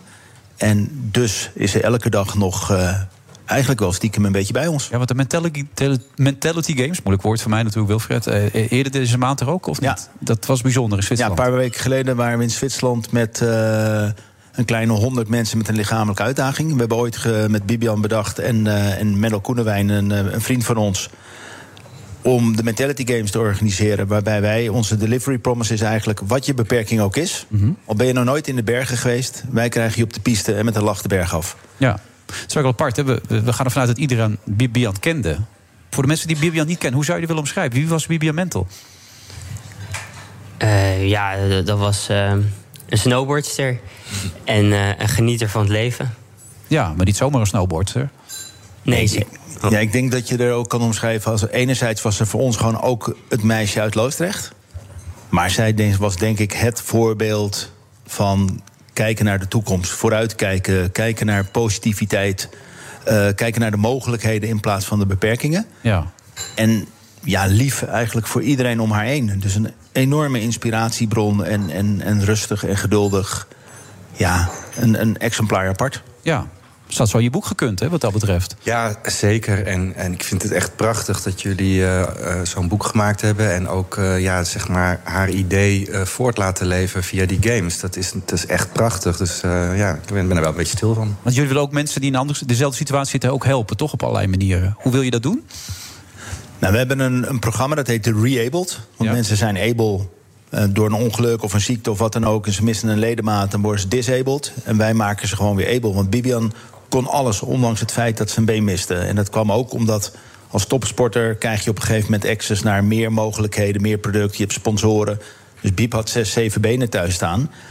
Maar in Nederland is het zo kostbaar, toch? Ook die het zijn hele kostbare benen. Die kosten gemiddeld 10.000 euro. En in Nederland is het eigenlijk schandalig slecht eh, geregeld in de zorg. Als jij een kindje bent en je verliest je been... dan krijg je één beentje in de vier tot vijf jaar. En dat is veelal vaak, omdat het budget laag is... ook nog een slecht been. Dus je moet je voorstellen dat jij één keer in de vier tot vijf jaar... één paar schoenen mag kopen. En als je mazzel hebt, zijn het een paar all-startjes. Want In dan kan je Nederland nog, in Nederland, ja. Daar hebben we het gewoon over. Hadden een paar weken geleden nog een meisje... die wilde gaan schoolzwemmen. Dus die wilde een zwembeentje. En dan krijgen ze gewoon van de zorg te horen... nee, dat vergoeden we niet, dus dan maar niet eh schoolzwemmen. En dan gaat het nog niet eens... Nederland, hè, Kim? Ja, ja. En dan gaat het nog niet eens om het zwemmen... maar de sociale distance die zo'n kindje krijgt van de rest van de groep. Eh, dus dus dat, ja, daar zetten we ons heel erg voor in. En wij helpen eh, dan zo'n kindje alsnog aan zo'n been. En we zijn heel druk bezig om bewijs te leveren... zodat we uiteindelijk aan Den Haag kunnen laten zien van... joh, en de zorgverzekeraars, richt dit nou iets anders in. Geef nou een heel klein beetje meer geld uit. Dan bespaar je uiteindelijk een hele hoop geld. Die kinderen worden allemaal eh, zelfredzaam, eh, gezonder. Dus alle zorgkosten die je normaal in de toekomst wel zou krijgen... die vallen zelfs weg. Is dit nou een dagtaak voor je? Of, of heb je ook nog andere dingen die je kan doen? Of ben je hier vol mee bezig? Nee, ik ben wel fulltime met, eh, met de stichting bezig. En, eh, en eigenlijk bijna ja, zeven dagen in de week. Om, omdat je, nou ja, dat is net als een sporter of een ondernemer. Je draagt het continu bij je. Dus ik zit nu ook al te denken, ik moet binnenkort eh, even met Kim afspreken. Oh. Want ik hoor net allerlei contacten die die heeft en, en toegang eh, in Den Haag. En het interessante is dat wij in ons boek eh, beschrijven wij dat heel veel sporters, dus na hun sportcarrière, eh, doen wat jullie nu doen. En, het is, en, en het, is, het is echt heel mooi dat jullie dat nu voor, eh, voor Bibian doen. Want anders had ze het ook. Weet je, dus dat, dat vind ik echt een mooie vergelijking met wat wij bij heel veel sporters ook zien. Maar, maar die kun je ook van leven enzovoort. Dat, dat is wel te doen. Ik bedoel, er moet ook geld binnenkomen om te kunnen leven, toch, lijkt mij.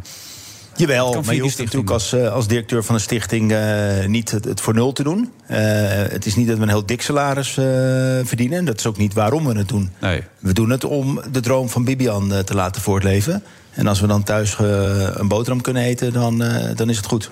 Oké. Jij gaat er even tussenuit, begrijp ik. Hè? Even een jaartje rust, toch? Of niet? Nee, ik ben er net eh, tussenuit geweest. een Oké. jaartje rust. Een gap year heet dat, geloof ik? Ja, ja, een tussenjaar. Ja, ik ben eh, voor twee maanden naar Oostenrijk gegaan en eh, daar in een hotel gewerkt en eh, iedere dag lekker gesnowboard. En wa- wat heb je nou meegenomen van Bibian... wat je in je eigen carrière, in je eigen toekomst gaat gebruiken? Nou, niet zoveel zorgen maken en gewoon genieten. Daarom ook dit afgelopen jaar gewoon even mijn hoofd leegmaken en gewoon genieten van het leven en leuke dingen doen. En weet je inmiddels wat je wil nu? Ja, nou, ik wil gaan studeren. ehm, business en business economics.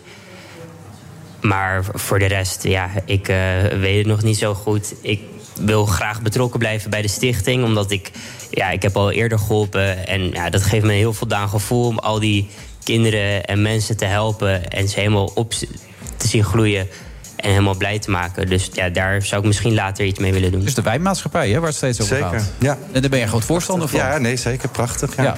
Zou meer moeten gebeuren. Overigens, ja, en ook over zeg maar, momenten van, van rust nemen. En zeker bij ingrijpende gebeurtenissen in je leven... daar, word je altijd, daar kom je beter uit als je dat doet. Dus het is heel knap dat je dat gedaan hebt. Ja, sommige mensen zijn daar ook niet goed in geweest. Nee, ik, zeker. Dat, dat lukt niet iedereen. En dus het is ook echt, eh, echt mooi als je dat doet. Ja. Ja. Hoe voel jij je nu dan, Edwin? Ja, ik voel me eigenlijk ook eh, goed. Eh, we zijn met veel mooie dingen bezig. Eh, ik ben op zich wel positief geboren ook. Maar wat Biep me echt geleerd heeft... is niet te lang stilstaan bij, bij verdriet. Biep en ik haalden ook samen af en toe een half uurtje. Meestal eindigen we dan met een slappe lach. En weer kijken naar de, naar de mogelijkheden die er zijn. En zelfs toen zij geopereerd was en het was fout gegaan... een standaard ingreep, maar wakker worden met verlamde benen... Toen was zij degene die de chirurg troostte. En zei, ja joh, jij kan ook fouten maken. Eh, we gaan wel kijken wat we nog meer kunnen. En twee maanden later deed ze mee met eh, Dancing with the Stars. Met heel veel plezier. Er echt van genoten. Dus ja, het, he- zij zei altijd, het heeft geen nut. Nee, dat het zeker niet. Ik ga niet in één keer lopen omdat ik boos word op de chirurg. Die maakt ook fouten. Is niet iedereen gegeven dit, hè, wat je nu schetst? Nee, ze was bijzonder. Ja, dat bedoel ik maar. Ik ken genoeg andere mensen. die- Ja, je moet wel echt ook een knop om kunnen zetten... en weer even anders tegen de dingen aan kunnen kijken. En dat is wel echt knap, ja. Ja. Ja. Nou, succes met alles wat jullie gaan voortzetten voor haar. Dankjewel. En, eh, Dankjewel. Geniet van het leven vooral. Ja. Komt helemaal goed. Dat is het belangrijkste. Dankjewel. Edwin en Julian. En we maken een afspraak. Ja, gaan we zeker doen. Ook Bas van Werven vind je in de BNR-app. Ja, je kunt live naar mij en Iwan luisteren tijdens de ochtendspits. Je krijgt een melding van Breaking News. En niet alleen onze podcast Ochtendnieuws, maar alle BNR-podcasts vind je in de app. Download nu de gratis BNR-app en blijf scherp. De Friday Move wordt mede mogelijk gemaakt door Europarks en TUI. Live happy. Friday Move. Iedereen weet wat de ultieme sanctie zou zijn. Dit grensoverschrijdende gedrag had eerder consequenties moeten hebben. Je hebt nog maar een klein uurtje om te kiezen voor de PvdA. En het gaat natuurlijk om Kim Putters. En die hoort nou net zeggen tegen Ilja Gort... als er niet iets heel bijzonders voorbij komt... dan gaat hij tijdje rust nemen. Ook lekker, rust nemen. Kim, hè? Rust. Ja, zeker. We hebben net eh, besproken dat dat heel erg goed kan zijn... om dan weer op nieuwe ideeën te komen. En, Een eh, gap year had eh, Julian. Ja, ik, het prachtig. Ja. Maar een jaar lang Nou, een jaar. Nee, ik, het, zou, het lijkt me wel heerlijk om even je mentaal gewoon een beetje je rust te kunnen nemen. En na te kunnen denken van wat is nou allemaal de moeite waard in, in, in het leven om, om te gaan doen. Wat, Maar hoe zou je in godsnaam rust moeten nemen? Dat niet. Hoe doe je dat? Nou, ik, ik zeg het ook met eigenlijk, eigenlijk wel iets groter dan dat ik van mezelf weet dat ik kan. Ik kan wel een tijdje rust nemen, maar ik ga toch weer dingen doen. Eh, of het nou sport is, of ik ben altijd aan het lezen of aan, het schrijven. Dus ja, helemaal, ja, ja. helemaal stilzitten doe ik nooit. Nee. Nee, jij was rust. Eh, ja, alleen maar. ik doe bijna niks over de Ik dag. ben Wilse. Ja, nee, dat vind ik ook wel lastig. Even stilzitten. Maar rust kan ook Ja. zijn als je iets aan het eh, schrijven bent. Hè, of eh, nou ja, muzikanten maken muziek. Dat kan ook werk zijn. Maar het geeft je, kan je ook heel veel rust en ruimte in je hoofd geven. Dus het een sluit het ander niet uit. Nee, dat, ik. dat weet ik. ik Zelf ben werk ik veel in de tuin de laatste tijd. Hey, nou, dat is hem. Ja. Dat doe ik dus ook. Ja, is leuk, hè? Ja, ik, ben- ik noem mezelf altijd eh, hoofd van nutteloze zaken. Ja. Dus dan loop ik met een snoeischaartje door 20 hectare wijngaard. En dan loop ik eh, trosjes weg te knippen of takjes. eh, Met, het, met de illusie dat dat ergens nut heeft. Oké, en dan probeer je ook ondertussen inspiratie op te doen voor nieuwe boeken, is dan, programma's. dan denk ik aan niks. En later pas eh, schiet hij opeens dingen te binnen dat je denkt... hé, hey, dat zou wel grappig zijn als. Ja. Maar op het moment van de knip eh, doe ik geen zak. Helemaal niks. Nee, ik denk aan niks. Absolute leegte. Ja, ik kijk naar een vogeltje of naar een bloemetje of een, of een steentje, of dat soort dingen. Maar Kan ik niet. Kan je absolute leegte in je hoofd hebben? Nee, eh, eh, voor mij komt het nu dichtst bij sport. Dus ik, ik zwem heel veel of, of hardlopen. En als ik, als ik zwem, als ik gewoon baantjes aan het zwemmen ben... dan denk ik eigenlijk ook aan niets. Dan is er eigenlijk niks. Maar vlak daarna dan heb ik altijd wel ingevingen van... oh, ik ga dit zo, zo doen. Dus ergens ben je dan toch wel, denk ik, in je er hoofd gebeurt mee wel bezig. iets. Ja, ja, in dat, eh, ja. En je bent een vrije vogel? Jij bent een vrije vogel. Ja, zo heet het nieuwe boek, ja. Ben je ook een vrije vogel eigenlijk? Of vind je jezelf geen vrije vogel? Mm, Wat, je redelijk in een keurslijf. Ja, wat is eigenlijk een vrije vogel? Nou, een vrije vogel is dus niet iemand zoals jij, of iemand zoals ik, Of iemand zoals Kim, die eigenlijk gevangenen zijn van, zijn, van hun ambities. Hè, want dat zijn wij allemaal. Ja. We willen dingen. Ja. We willen dingen veranderen, dingen verbeteren. Dat willen we allemaal. Dat zou je dus eigenlijk niet moeten doen. En een vrije vogel. Vrije vogel geniet van het leven. En die kijkt uit het raam en die denkt: God, het is mooi weer. Ik ga lekker een wandelingetje maken. Ja. Koffie drinken op het terrasje. Met een vriendin ergens naartoe, lekker gaan bikken. Wijntje drinken, dat soort dingen. Ja. Zo, dat klinkt wel goed. Ja, het klinkt geweldig. Maar dat, dat kan, kan natuurlijk ook niet altijd. Want ja, er moet ook gewoon nog een boterham verdiend Tuurlijk, worden. ja, er moet poen verdiend worden. Het is niet anders. Moet de, Ja. fles- de flessen moeten rechtgezet worden bij Albert Heijn. Ja, dat doe je altijd. Er moet een boek getikt worden. Ja. Er moet een programma gepresenteerd Maar worden. misschien wil je ook wel vrije vogel zijn nu inmiddels, toch? Want je kunt het doen. Nou, ik je ben kunt het je stiekem wel een beetje een vrije vogel denk ik af ook en wel. toe. Ja, Ja. zeker. Ja. ja, zeker. En, en wat is dan de, de teneur in dit boek? Wat wil je ermee bewerkstelligen? Eh, het nieuwe boek, Vrije Vogels, het is eigenlijk een, een vervolg op eerdere boeken.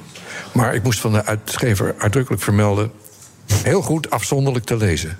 Want het dat je niet die andere boeken gelezen Nee, hoeft te hebben. Nee, precies. Maar nee, wat, wat, wat heb ik eraan als ik het gelezen heb dan? Eh, als jij het boek hebt gelezen, Mhm. dan heb jij een hele fijne tijd gehad. Ik denk dat je het in drie uur uitleest. Ja. Het is ontzettend geestig geschreven. Het is ook goed geschreven trouwens. En het, is, het biedt een milde vorm van levensfilosofie. Milde vorm. Ja, niet, niet, niet, eh, geen wijsvinger of zo. Maar er zitten een paar hele grappige kleine eh, le- eh, levensfilosofieën in. Denk zo. En het is al, dat vind ik wel, daar ben ik nog het meest trots op. Het is geweigerd door een aantal boekhandels, omdat er grove taal in wordt gebruikt. Nee. Ja, echt. Echt Ja, waar? ja, echt en waar waar. moet ik dan aan denken? Nou ja, kijk, het- de hoofdrolspeler Abel dat is een idealistische eh, ex-hippie, zeg maar. Maar hij gaat op, op een soort roadtrip met een Hells Angel. Ja. Een, nou ja, niet echt een Hells Angel, maar een, een leider van een motorbende. Ja. Ja, en die hebben nou eenmaal een bepaald taalidioom. Oh, Oké, dat heb je gewoon gebruikt. Het is nu de vraag of dat op BNR gezegd kan BNR worden. kan natuurlijk. Ja, nou ja, god, dat soort dingen. Ja. Grapjes die hij dus zegt. Van, ken je die mop van die vent met die grote lul die naar de hoeren ging? En dan zegt die ander nee. Nou, die ging niet. Dat vinden ze grappig. En dat kan dan niet in een boekwinkel? Nou, hij zegt meer van dat soort dingen. Oh, maar de boekwinkels, een aantal boekwinkels hebben gezegd... nee, dat boek willen wij niet. Oh, Dus iemand schreef trouwens op Twitter... eh, ik hoop wel weer het niveau van zijn eerdere boeken... en niet snel afgeraffeld als het laatste boekje. Ja, ik kan er ook niks aan doen. Wie schreef dat? Dat schreef iemand op Twitter. Nee, dat meen je niet. Verzin jij nu hier waar. play, heb jij gezet. Nee, nee, dat Wat is nou? serieus waar. Ben je toch een ploert? Nee, nee, echt niet. Dan zit dat gewoon te verzinnen. Nee, dat zegt niet. Ze hebben dat op Twitter teruggevonden. kom op nou. Nee, serieus waar. En ik weet, jij had alles in de gaten. Godsamme. Ik kan me een uitzending herinneren dat iemand iets op Twitter op, Twitter op jou Wie is zei. die vent? Ja, weet ik ook niet. Hoe heet die, eh, Mireille? Weet je toevallig? Mireille zoekt het nu voor je op. Oh. Ja. Nou, die krijgt een fles wijn. Nee, maar... Maar zoals wij in onderzoek weten, tegenover iedere negatieve uiting staan meestal ook tien positieve. Dus eh, dat- Ja, maar die laten ze dan hier wijselijk niet, niet horen. Nee, ja, goed, deze viel op toevallig. Ja, ja, maar die ja, anderen ja. zeiden allemaal, wat een geweldig boek. Laten we het Lekker over het boek hebben. Ja, goed. Ja, ordinair houden we van. Ja, precies. Plat, hè? Dat is Grof. het. Maar wel met wijze levenslessen. Ja, zoals. Nee, mag je er eentje weggeven, gewoon voor Kim en mij, want wij vinden dat fijn. En Kim moet een keus maken voor half zeven. Moet hij wel of niet de nieuwe PvdA-leider? Dat is de grote vraag. Dat over pas. niet? dat- nee, dat, dat, Ik schrik wild. Echt waar? nee, nee, volgens Wilfred uh, ambieer ik dat, maar dat... Nee, dat zou toch de ideale... Kijk, ik bedoel, Timmermans doet het niet. Ik denk dat het, ja. te oud is. Eh, Katje Kuik is een tussenpaus. Er blijft niet veel over. Nee joh, maar ik ben er helemaal niet mee bezig. Nee, maar ik wel. Totaal Nee. niet. Nee, maar eh, neem ons mee op zo'n mooie wijze lezer. Mag je mag eentje weggeven, toch? Ja, natuurlijk mag dat. Helemaal geen probleem. Maar kijk, het zijn eigenlijk meer dingen van die kleine prikjes in de sfeer van dat je niet, eh, laten we zeggen, etiketten moet plakken op mensen. Dat doe ik zelf ook nog wel eens. Dat je iemand ziet Ja. lopen dat je denkt van nou, dat is een zo en zo type. Ja. Niet doen. Gewoon kijken. Oordelen later als je hem een beetje beter kent. Hij, hij of zij beter kent. Dat soort dingen. Maar dat schrijf jij, en dat vind je dus klaarblijkelijk ook, maar je doet het wel zelf. Nou, ik weet dat ik het doe, dus ik let erop. Ik, ik doe dat niet meer, nee. Sinds? Sinds, nou niet eens zo lang geleden eigenlijk. Nee, sinds vanmiddag. Nee, nee, nee. Denk sinds dat- eh, de je laatste dat- paar jaar of zo. Weet je. Denk je dat we dat nog, nog, nog kunnen? Ik- ik- Wij zien ook steeds vaker dat, eh, ja, dat mensen gewoon vinden dat we elkaar onfatsoenlijk eh, behandelen, een beetje ruw taal gebruiken. Kunnen, kunnen we dat nog goed? Om dat terug te draaien, ja, bedoel je? Ja, even rustig nadenken, kijken wat voor iemand je voor je hebt, gesprek aangaan. Ja, dat moet, dat moet terug. Ja. Ik zag toevallig een tweet van eh, de grote, de grote West-Europese denker eh, Mike Tyson. Ja. En die zei: het grote nadeel van social media is dat mensen nu denken dat ze lelijke dingen tegen een ander kunnen zeggen. zonder dat ze een klap voor de bek krijgen. En er stond zo'n plaatje bij van Mike Tyson met al die tattoos over zijn gezicht. En die geweldige spierballen. Ja. Vond ik wel grappig. Maar dat is wel zo. Ja, zeker weten. En ze zeggen alles omdat ze denken dat het zomaar kan. Maar dat Ja. kan natuurlijk niet. Maar de, de vraag is natuurlijk terecht van Kim ook... krijgen we de geest weer in het vlees? Hoe gaan we dat doen? Strafbaar stellen. Mensen die op Twitter echt bakken met modder uitstorten... meteen opsporen en, en eh, nou, ja, sanctioneren, zou ik maar zeggen. Ja. Ja. Het is niet anders. Je kan het niet doen. Nu we toch bezig zijn, etiketten. Nog eentje dan misschien? Nog zo'n wijze levensles. Ik vind het toch wel lekker even Ja, mee te pakken zo op de vrijdagmiddag. Nou. Oh, Oké. Ehm, ja, ze zijn zo klein en je moet ze er echt uitvissen. Oh, je moet er wel je er best oog voor voor doen. Ja. Weet je wel, ja. Dus je kan het ook niet afraffelen, dat boek. Je moet er snel doorheen, eh, rustig. Nee, ik heb er best wel een hoop eh, tijd aan, eh, aan besteed. Ik denk ongeveer een jaar. En ik had een paar scènes, had ik, ik had een boek meegenomen trouwens. Ik had een paar scènes, die wilde ik voorlezen. Maar toen las ik ze terug. Ik denk, nee, dat doe ik toch niet. Waarom niet dan? Kan die mensen niet belasting mee vallen? Nou ja, je bent er nu toch. Hè? Wij zijn nu opeens heel mooi. benieuwd. Het is ook maar een mooi boek geworden. Nou, mooi mooi, hè? ook. Dit is het. Een goede uitgeverij zie ik ook, toch? Ja. Oh, die is van jezelf, die Ja, die is van Oh, ja. Prachtig, ja. Schitterend. Ja. ja. Nou, een klein stukje dan, dan komt die hoor. Mooi- mooie Ja. boekenlegger. Oh, ook nog. Ja. Oh, een, een fles wijn erin. Ja. Je bent de zon op mijn blaadjes, het zout in wat ik eet, het licht op mijn paadje en de peper in mijn reet. Ja, Dat is een, Santé, vind ik op leuk. zich al een, een wijze Ja, levensles. die is heel goed. Klein stukje voorlezen. Beetje muziek eronder. Oh, dat heel mooi, zachtjes. ja. Ja, gewoon. Thomas, Ja, rock it out. Ja. Komt ie aan. Ja, komt ie aan. Nou, dit stukje, vind ik, dit stukje vind ik eigenlijk niet zo leuk. Ja, wacht even. Dus je, je, hebt, je slaat eerst het boek open waar Ja. fles wijn in ligt met peper in je reet. Ja, nou weet ik dat niet meer. Oh, wacht, dit is wel grappig. Oh, Kijk, hier, dit is leuk, ja. Komt ie. Kijk. Dit gaat over een... eh, hij vertelt... eh, dus Abel, mijn hoofdpersoon, die vertelt een mop... aan die, aan die leider van die motorbende. Wat niet een Hells Angel is, maar gewoon... Maar gewoon een motor, een Brabantse motorbende is het eigenlijk. Ook, eh, En dan, nou, die mop die gaat zo, dat gaat over een, een douanier in een dorpje. En die ziet een smokkelaar ziet hij op een ezel de grens overrijden. Mhm. En hij houdt hem staan en zegt, wat ben je aan het smokkelen? En dan zegt die man op die ezel, die zegt, nou, fouilleer me maar, ik smokkel niks.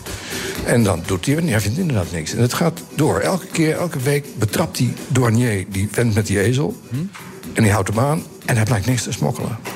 En na jaren gaat die vent dus een keer... eh, gaat die douanier, die wordt er helemaal gek van. Dus die gaat ligt op sterven. Dan zegt hij, haal die, haal die vent met die ezel. Ik moet weten wat hij smokkelde. En dan komt die ezelman en die zegt, nou, ik zou je helpen. Weet je wat ik smokkelde? Ezels. Ja. maar, ja, goed hè. Maar dan zegt die, die, eh, die, die, die motorbendeman, die heet Sheng... Ja. Die, zegt, eh, die keek Abel niet begrijpend aan. Ezels, daar is toch geen pepernoot mee te verdienen? Dan zegt die ander, je snapt het niet. Het verhaal gaat helemaal niet over geld. Geld is niks. Volkomen fictief.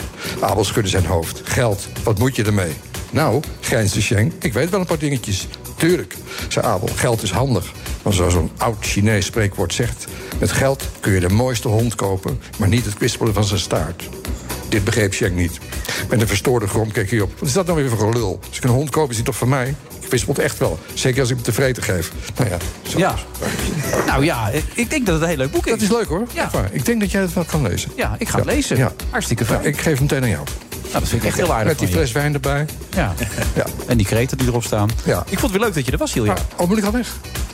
Ja, ik, die muziek, hè, ik kan er ook niks aan doen. Oh, Oké. Ja. Jemig. Kom ik daar helemaal voor uit Frankrijk? Ja. Nou ja, je vindt het er ook wel fijn om hier even te zien. Ik vind het wel leuk om jou even te zien. Ja. Ja, daarom. Hè, zo moet je het maar bekijken. Ja. En Kim natuurlijk ook. Ja, zeker. Helemaal wederzijds. Ja. Hou je van wijn, Kim, eigenlijk? Ja, heerlijk. Wat is je favoriete wijn dan? Oh, ehm Jij zegt het tuliep natuurlijk, of niet? Nee, dat is van mij, man, Tulip. Nee? Nee. Oh, Daar hebben we afscheid van genomen. oké. een goede vriend van mij, dat, dat vond ik altijd lekkere wijn. La Pauline. Dat vond ik lekkere wijn. Oh. Nou, die pakken we er even mee, hè? Dat is goed. Dankjewel, Julia. Tot de volgende keer. Veel plezier. Ook Diana Matroos vind je in de BNR-app. Ja, inderdaad. Je kunt live naar mij luisteren tijdens de Big Five. Ook handig in de BNR-app. Breaking nieuwsmeldingen, maar ook het allerlaatste zakelijke nieuws. En je vindt in de app alle BNR-podcasts, waaronder Wetenschap Vandaag. Download nu de gratis BNR-app en blijf scherp.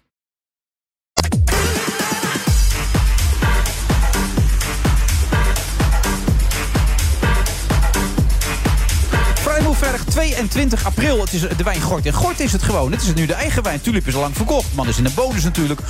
Kan eigenlijk alleen maar trosjes eh, afknippen en, en gewoon het hoofd leeg houden. Maar blijft maar gaan. Leuke man, hè, die Julia? Ja, ontzettend leuk. Ja. Ken je hem? Heb je ons eerder Nee, ontmoet? het is de eerste keer dat ik hem ontmoet heb, maar hij inspireert me gelijk eigenlijk. Ja. Nee, hij is altijd gezellig met Ilja. Alleen lullig van, dat, van die tweet natuurlijk, hè, dat iemand dat stuurt. Ja, daar had je eigenlijk ook, ook een positieve naast moeten zetten. Ja, maar dat had jij gezegd. Ja, dat precies. tien- Ja, nou, daar ben ik ook van overtuigd. We zien heel vaak de incidenten en de dingen die verkeerd gaan. We horen veel minder over de positieve dingen. En zeker als je op Twitter gaat kijken, ja, dan krijg je wel een beetje de meestal de bagger. Trek je dat aan? Eigenlijk als mensen iets over jou vinden? Nou ja, je trekt altijd wel een beetje aan ja, als mens. Maar ik probeer er weinig naar te kijken dan. En, eh, en het langs me heen te laten gaan. Maar je trekt altijd een beetje aan. Je blij, ja, tenminste, ik wel. Ik ben toch ook gewoon mens. Ja, zijn allemaal natuurlijk. Ken je Erik Mouthaan? Nou, we hebben elkaar ooit een keer ontmoet. Maar dat is echt heel lang geleden. Dat, hij weet het niet heel meer. verbaasd aan nu. Maar heel kort, dat was eh, in, eh, in New York. In, met de, de, de banden tussen Nederland en New York. En de festiviteiten daaromheen. Maar dat is 2009. Dat is heel lang geleden. En ik zat, nog, ik zat nog in de Eerste Kamer. En ik was daar toen met een aantal Kamerleden. Ah, en kijk daar eh, hebben we toen op... Sorry. Is je niet Erik? Nee. Nee, sorry. Nee. Geeft niks. Het heeft je een ander mens gemaakt, New York, begrijp ik. Hè? Is- Uit ja, alle- zeker. Alle interviews. Empathischer, warmer toch? Of Ja, ik doe mijn ver. best om Ja. empathisch en warm te zijn. Nee, was je dat niet dan? Nou, ik was. kijk, als journalist ben je natuurlijk geïnteresseerd in andere mensen. Dus empathisch zeker, denk ik. Alleen niet. eh, ja, toch een beetje heel Hollands. Zo van wat een gedoe allemaal. Iedereen moet normaal doen. En eh, waar gaat het allemaal over? En ik ben voor mijn gevoel. Ja, meer maar gaan verplaatsen in andere mensen. En denk dat gewoon een, een blik eh, in een andere maatschappij. altijd je, je, je- ja, je blik verbreedt. Waardoor je gewoon hopelijk anders of beter in het leven gaat staan. Ben je een leuke mens geworden? Ja. Dat komt er heel aarzelend uit. Ja, nee, ik denk het wel. Nee, ik denk het wel. Ik denk dat ik een, ehm, een meer eh, makkelijker ben tegenover mezelf. En misschien ook tegenover de mensen met wie ik Je werk. zit weer te lachen. Ik weet niet waarom steeds... Je moet steeds Nee, ik weet niet waar je heen gaat hier. Ik nergens naartoe. Ik stel gewoon vragen. Dat Nee, ik ga heel nooit goed. ergens naartoe in mijn leven. Ik doe maar wat. Wat doet New York met, met jou als je er bent? Ik ben er één keer geweest. eh, En, dat was hartstikke leuk. Dat was maar je hoeft niet nog een keer. Ja, heel graag. Ik zou er graag met mijn gezin naartoe willen. Om, Ja. om ze daar een keer te laten zien. Maar eh, ja, misschien moeten we dat binnen afzienbare tijd maar doen. New York, de gedroomde stad. Wat vind jij van New York dan? Ik ben er twee keer geweest. Het gaf mij een heel eh wijd gevoel op de een of andere manier. En vooral het fietsen door de stad, dat heb ik een paar Ja. keer gedaan. Dat vond ik echt, echt een van de meest geweldige ervaringen die ik in een stad gehad heb. Maar waarom dan? Nou, gewoon, het, het, het komt allemaal op je af. En langs het water fietsen, maar ook tussen de enorme gebouwen door. En, ja, op de een of andere manier ervaar je die stad dan als ja, eh, midden in het centrum van de wereld. Dat- Zo is het op mij overgekomen. Hè? Ja. Ehm, en, en ook wijd. Ja, dat is het eigenlijk vrijheid op de een of andere manier. Dat gevoel gaf Ik mij. fiets elke dag naar werk en voor mij is dat het hoogtepunt van mijn dag. Dat klinkt opeens heel zielig Dat eigenlijk. klinkt wel heel treurig, ja. ja. Geen ik sociaal leven, maar ik heb heel lekker gefietst vandaag. Nee, weer. maar het is echt een moment waarop ik eh, even... eh, Zeker als ik weet dat ik een verhaal moet maken voor het half acht nieuws op RTL... dan weet ik gewoon, dit is het moment waarop ik kan nadenken... hoe wil ik dat gaan doen, hoe wil ik dat gaan vertellen. Soms oefen ik, als ik weet ik moet meteen een live verbinding doen... dan ga ik even nadenken, hoe wil ik dat verwoorden. Hmm. Dus dat is echt een, eh, een, een, een bijzonder moment. En nu ben ik ook aan het, eh, aan het eh, racefiets, op de racefiets aan het wielrennen... heet dat dan geloof Ja, ik. dan krijg je op een bepaalde leeftijd. En dan gaan die Ja. mannen allemaal, en liefst dan op Dat is zondag. echt, ja. Het volgende, is een Ja. het volgende is een motor, toch? Of niet? Ja, dat ook nog inderdaad, ja. Maar is het niet gevaarlijk dan, het fietsen? Want ik heb dat nog nooit gedaan. Eh, je hebt verschillende fietspaden die echt eh, vrij, eh, vrij liggen langs, de, langs het rivier bijvoorbeeld. Maar eh, ja, het is, de meeste, op de meeste plekken loop je veel meer risico dan in, dan in Nederland. En ik ben een van de weinigen die zonder helm gaat. Als ik op mijn gewone fiets zit, op de racefiets natuurlijk wel een helm. Hmm. Maar Amerikanen zijn heel erg van de helm. En mensen, mensen, vrienden van mij geven me echt een helm cadeau. Zo van met de kerst van hier een helm. Zet alsjeblieft een helm op. Als dus je hebt al heel veel helmen waarschijnlijk dan nu. Ik heb er drie, ja. Ja. Precies, ja. Ja. Nou ja, dat begrijp ik. Ik, ik lees ook echt dat je het helemaal niet makkelijk vindt. Het is helemaal niet makkelijk om in New York te wonen. Nou, het is, eh, het, is een boel logistiek werk. Eh, het is heel druk. Het is, eh, met de pandemie was het wat, wat rustiger in New York. Maar het is, je zit opgepropt bovenop elkaar. Het leven is heel duur. Appartementen kosten zo'n 4000 dollar per maand in Manhattan. Ehm, het is haast moeilijk soms om de stad uit te komen. Hè. Gewoon een gigantische stad met 9 miljoen inwoners.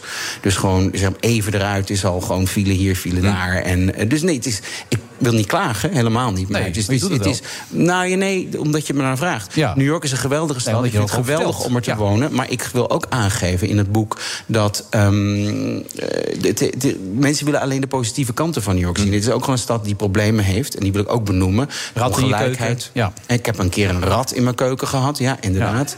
Ja, ja nee. En, eh, maar die is, het was één keer. Het lag niet aan mij. Mijn keuken is heel schoon. Dat voordat er, eh, Maar die ongelijkheid waar we het zojuist ook hadden, die in Nederland steeds groter wordt, die is daar nog nou misschien ja, wel we groter? gaan natuurlijk in Nederland naar een soort Amerikaanse maatschappij toe. Wat je ziet in de ongelijkheid, maar ook in de soort de haat op Twitter waar jullie het over hadden. De, de partijdigheid, de extreme partijdigheid, waarbij gewoon zeg maar dingen verzonnen worden om elkaar verdacht te maken. Hè. Als, jij, als jij mijn politieke tegenstander bent, dan noem ik jou een pedofiel of zo, weet je wel. Dat soort dingen zie je gewoon overwaaien uit, eh, uit, uit, uit Amerika.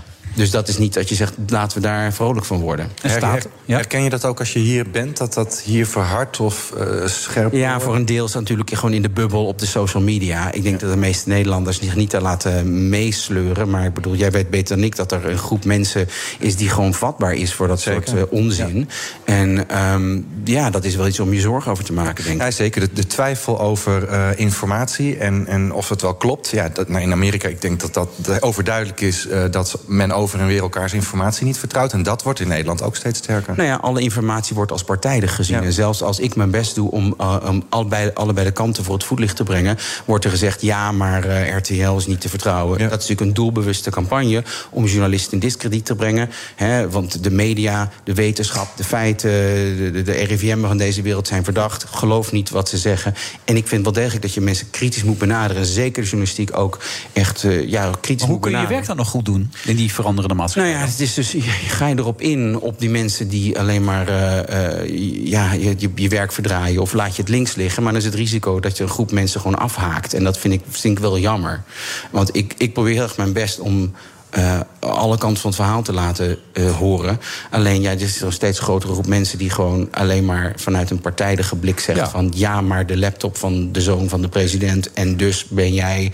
ik merk het, ik presenteer nu ook elke avond een programma. Ik, Wat je allemaal over je heen krijgt zo nu en dan. Want oh, hij vindt dit en hij vindt dat. En eh, dan ben je weer een wappie en dan ben je weer dit. Ik denk, wat gebeurt hier allemaal? Dan moet je er ook een beetje tegen kunnen. Hè? Ja, vind ik ook. Ik bedoel, je zit op een post waarin je zegt: kijk naar mij. Dus moet je niet raar Nee, opkijken als mensen van je vinden. En, en iedereen kan het natuurlijk ook gewoon heel snel eh, gewoon op alle platforms gooien. hè. Dus dat, dat is ook gewoon de tijd waar we in leven. Het gaat gewoon heel snel. Alleen, eh, het is wel belangrijk, ik ben het helemaal met jou eens. Volgens mij is dit juist een tijd waarin we de onafhankelijke journalistiek wel echt moeten beschermen. Ja, maar de journalistiek moet beter werk ook doen om uit te leggen wat het is wat wij doen. Mensen denken dat wij de krant lezen en dan gewoon niet zeggen. Nou, hier zit ook een hele redactie die eraan gewerkt heeft, die nadenkt. BNR, RTL, al, al die eh, journalistieke producten. Waar mensen het de hele dag hebben uitgezocht. En als je zegt, ja, maar ik las ook iets op Facebook. Dan, dan moeten wij beter ons werk doen om uit te leggen. Kijk, wij hebben met die en die en die en die gebeld. En ik vertel je deze kant en deze kant. En dan hopelijk uit, kijk, uiteindelijk, er kijken nog steeds elke avond zo'n 1,3, 1,5 miljoen mensen naar het RTL Nieuws. Dus die campagne om de journalistiek in discrediet te brengen is niet super succesvol. En, en, en we weten dat als het om het RTL Nieuws en ook het NOS-journaal gaat... dat Nederland wel een van de landen is waar, waar nog een bereik is... in verschillende lagen van de bevolking. En dat is in Amerika natuurlijk eh, niet het geval. Daar is het wel heel eenzijdig wie naar welk journaal kijkt. Dus wij bereiken nog redelijk wat verschillende groepen. Hoe lang nog? Ja, dat, dat is waar. Dat staat onder druk. Ja, enorm. Eh, je bent inmiddels een echte New Yorker, hè? heb je gezegd. Ik vind van wel, ja. Wanneer Ja. ben je dat eigenlijk? Want Bernard Hammelburg zit hier ook regelmatig. Die woont er ook de helft van de tijd van het jaar. Die voelt zich ook Geweldige steeds meer. New Yorker. Ja, goede man, hè? Geweldige stem ook, Ja. fantastisch. Maar wanneer ben je New Yorker? Wanneer geldt dat? Nou, eh, voor mij kwam het denk ik na een paar jaar toen ik dacht van. eh, ik, ik- toen ik, ik hoorde mensen kritiek hebben op New York, toen dacht ik, ja, maar wacht even, ho. Weet je? Nu kom je in mijn stad. ja, precies. En, Maar ik vindt status en rijkdom en aanzien vind je ook heel belangrijk. Maar dat vinden New Yorkers er heel belangrijk, begreep ik. Mm, Ja, succesvol zijn vind ik belangrijk. En eh, sommige mensen vertalen dat in eh, maatkleding en weet ik veel allemaal niet. En andere mensen eh, vinden, vinden het belangrijker om zeg maar de top van hun veld te bereiken. En dat is natuurlijk wel het leuke aan New York. Uit heel Amerika, uit heel de wereld komen mensen daarheen om, om succesvol te zijn. En elke keer als er weer een ramp is in New York, of een orkaan of een pandemie, dan zeggen mensen: Nou, dat is wel gedaan met New York, want op een gegeven moment houdt het wel op. En uiteindelijk elk jaar komen er honderdduizenden mensen stromen naar New York om, om ja, eh, het avontuur aan te gaan en succesvol te worden. Ja. Ben jij de beste in je werk? Oh nee, dat zou ik nooit van mezelf zeggen. Waarom niet? Nou, dat weet ik niet. Eh, ik, ik zie niet zo goed wat anderen doen. Ik kijk meestal niet naar de concurrenten. Dus eh, eh, ik, ik bedoel, eh, RTL heeft ervoor gekozen om mij nog een tijdje te laten blijven. Dus kennelijk is dat een teken van vertrouwen dat ze in hebben. Ik, ik moet je zeggen dat ik vind het nog steeds super uitdagend om het te doen. Anders zou ik het niet blijven doen. Want het is wel af en toe een beetje vermoeiend. Ik wil niet weer klagen, maar ik bedoel, het is wel. Ik vind het wel. Ja, het geeft mij energie om er verslag van te doen. En zeker nu, nu dat land ja, op springen staat ongeveer. Ja, maar wat zou je nog beter kunnen doen? Kim heeft zo'n boek meegebracht, Topvorm. Je moet nooit stilstaan, je moet nog altijd proberen te ontwikkelen. Dat is heel New Yorks. Hè. Je moet altijd jezelf blijven. eh, je moet een plan hebben voor jezelf. Dus ja, ehm, nou ja, mensen zorgen dat je mensen op alle platformen bereikt. Weet je wel, bij moeten zijn waar die consument, die nieuwsconsument is. En eh, dus, eh, ik weet niet, TikTok-nieuws gaan beginnen of zo. Hmm, Oké, en een restaurant beginnen of een café of zo, dat, dat, dat lijkt je niks? Nee, waarom zou je... Nou ja, dat, die, die droom heeft Kim, maar ik dacht, misschien heb jij dat ook wel. Of in New York. Dat lijkt me echt afschuwelijk. Ja? Nou, dan gaan we dat niet samen doen. We moeten, we moeten iets anders bedenken. Ja, dat denk ik dan ook. Maar eh, ga je er oud worden of ben je er nog niet uit? Eh, ik, eh, ik, mm, ik vind Nederland ook geweldig. En het is zonnig tegenwoordig ook in Nederland. Maar dat schijnt van korte duur te zijn. Nee, ik, ik, ik zit er met heel veel plezier. En de stad is ook een van de redenen om er te blijven. Ja, ik, ik heb het wel naar mijn zin daar. Oké, New York, de gedroomde stad. Heel persoonlijk ook. Hè. Liefdesleven er ook gewoon in. Alles gewoon erin gegooid. Ik denk, ik ga Geen er gewoon probleem. voor. Ga gewoon vertellen Ja, over hoe the het is om te daten met Ja. eh, New Yorkers. En eh, ja, nee, ja. Ja, gewoon alles op straat, hè? Dat is toch Nou, lekker? Nee, niet alles. Nee. Dat is voor deel 2. Oh, oké. Dankjewel, Erik. Graag gedaan. En veel plezier. Dank je. In New York. De Friday Move. Ook Bas van Werven vind je in de BNR-app. Ja, je kunt live naar mij en Iwan luisteren tijdens de ochtendspits. Je krijgt een melding van Breaking News. En niet alleen onze podcast Ochtendnieuws, maar alle BNR-podcasts vind je in de app. Download nu de gratis BNR-app en blijf scherp. Friday Move wordt mede mogelijk gemaakt door TUI en Europarks. Europarks, je perfecte vakantie of je eigen tweede huis.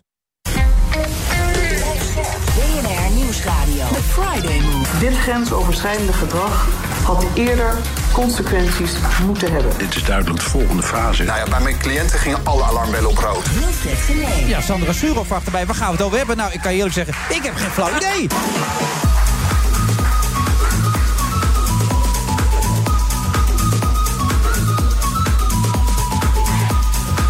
En Putters is nog steeds directeur. Niet zo lang meer natuurlijk, hè? Van het bureau. Juni, in juni vertrek ik. En die zou voor half zeven erop proberen uit te komen. Heb je al enig idee wat je... Nee, hoor, nee? ik ben nee, er toch niet? mee- PvdA? Nee, nee, toch nee, niet? Nee. Gaat niet lukken vandaag. dus Nee, dat gaat vandaag zeker niet lukken. Nee. Sandra, waarmee hebben ze jou hier naartoe ge- gelokt dan eigenlijk om te komen? Wat, wat was het onderwerp dat ze je hebben verteld Nou, eigenlijk met Erik Mout aan dat hij hier zou zijn. Nee, dat wist ik natuurlijk. Ik Ja. dacht, nou, Toen dacht je, dan moet ik gaan. ben toch ook op zijn boekpresentatie. Ik denk, nou, dan eh, ga ik Wat toch heb je met Erik dan? Ja, wij kennen elkaar heel lang. We zijn vrienden. En we zijn natuurlijk ook oud-collega's van RTL Nieuws. Echte vrienden. Echte vrienden. Toch, Erik? Absoluut, zegt hij. Kijk. En nou, dat heeft wel absoluut een royalty-link ook. Want wij werden in eh, 2001, toen die verlovingen aan zat te komen... van Maxima en Willem-Alexander... Ja. werden wij samen naar Argentinië gestuurd. Oh. Omdat we allebei wel een eh, woordje Spaans eh, spreken. Met een eigen camera. En toen zijn wij daar eigenlijk in het leven van Maxima gedoken. En ook in het leven van Maxima's vader. Wat er allemaal aan de hand was natuurlijk. En eh, ja, toen zaten we samen in, een maand lang in een appartement. We kenden elkaar een klein beetje van het nieuws. En iedereen zei, er waren, werden echt weddenschappen afgesloten. Oh, of er- of het gaat heel goed. Oh, hij is erbij. Oh jee. nou- je microfoon even, ja, of het gaat heel goed, of ze vechten elkaar de tent uit. Maar het was dus het eerste. We werden dikke matties. Ja, hartsvrienden, absoluut. Maar hoe, hoe ging dat die maand dan? Wat moet ik me erbij voorstellen? Eh, nou ja, ik, ik, ik had zoiets van, wie is die, die, die vrouw? Ik ken haar Nee, niet. Wie- wie- je dacht iets anders. Wie is die? Wie- puntje, puntje, puntje. Nee, ik, ik, ja, ik had. ik- ja, je moet je voorstellen, ik kwam van het soort chicere half acht nieuws. En Sandra kwam van een, van een zes uur nieuws. En ik had zoiets van. Oh, Dat is wat platte zes uur nieuws. Ja. hè? Ah, dat Nou. ordinair altijd. Dat viel me Ja, ik had, ik meteen zoiets van. Ik had Ordinair, meteen zoiets van. ja. ik had meteen zoiets van. Dit is een, een enorm talent en een keiharde werker. En iemand die gewoon. In haar eentje met zo'n cameraatje gewoon heel bijzondere reportages toen gemaakt heeft. Onder andere van mensen die ontvoerd werden, waren door de junta, de, het Argentijnse regime, waar Maxima's vader deel van uit. Ja, maar die wist er niks van, hè? En die wist ook Die niks wist van daar eh, niks van. Helemaal die niks. vluchten waar die Wij mensen stonden er samen bij dat huis. Zo. En eh, zo van, señor Sorregieta. Want toen werd natuurlijk die verloving eh, aangekondigd. Ja. Wij vroegen van, gaat u wel naar dat huwelijk? Wat is uw plan? En, eh, ja. dus, eh, Hij had dat geen was- zin in ons. Nee, hij geen zin in stonden te schreeuwen tegen de intercom. Ja, echt. Hij en is niet daarna naar Nee, en daarna zijn we nog achter hem aangelopen, de parkeergarage in. Ja, was hij ook niet dat Maxima meeluistert. Nee, ik was niet blij mee.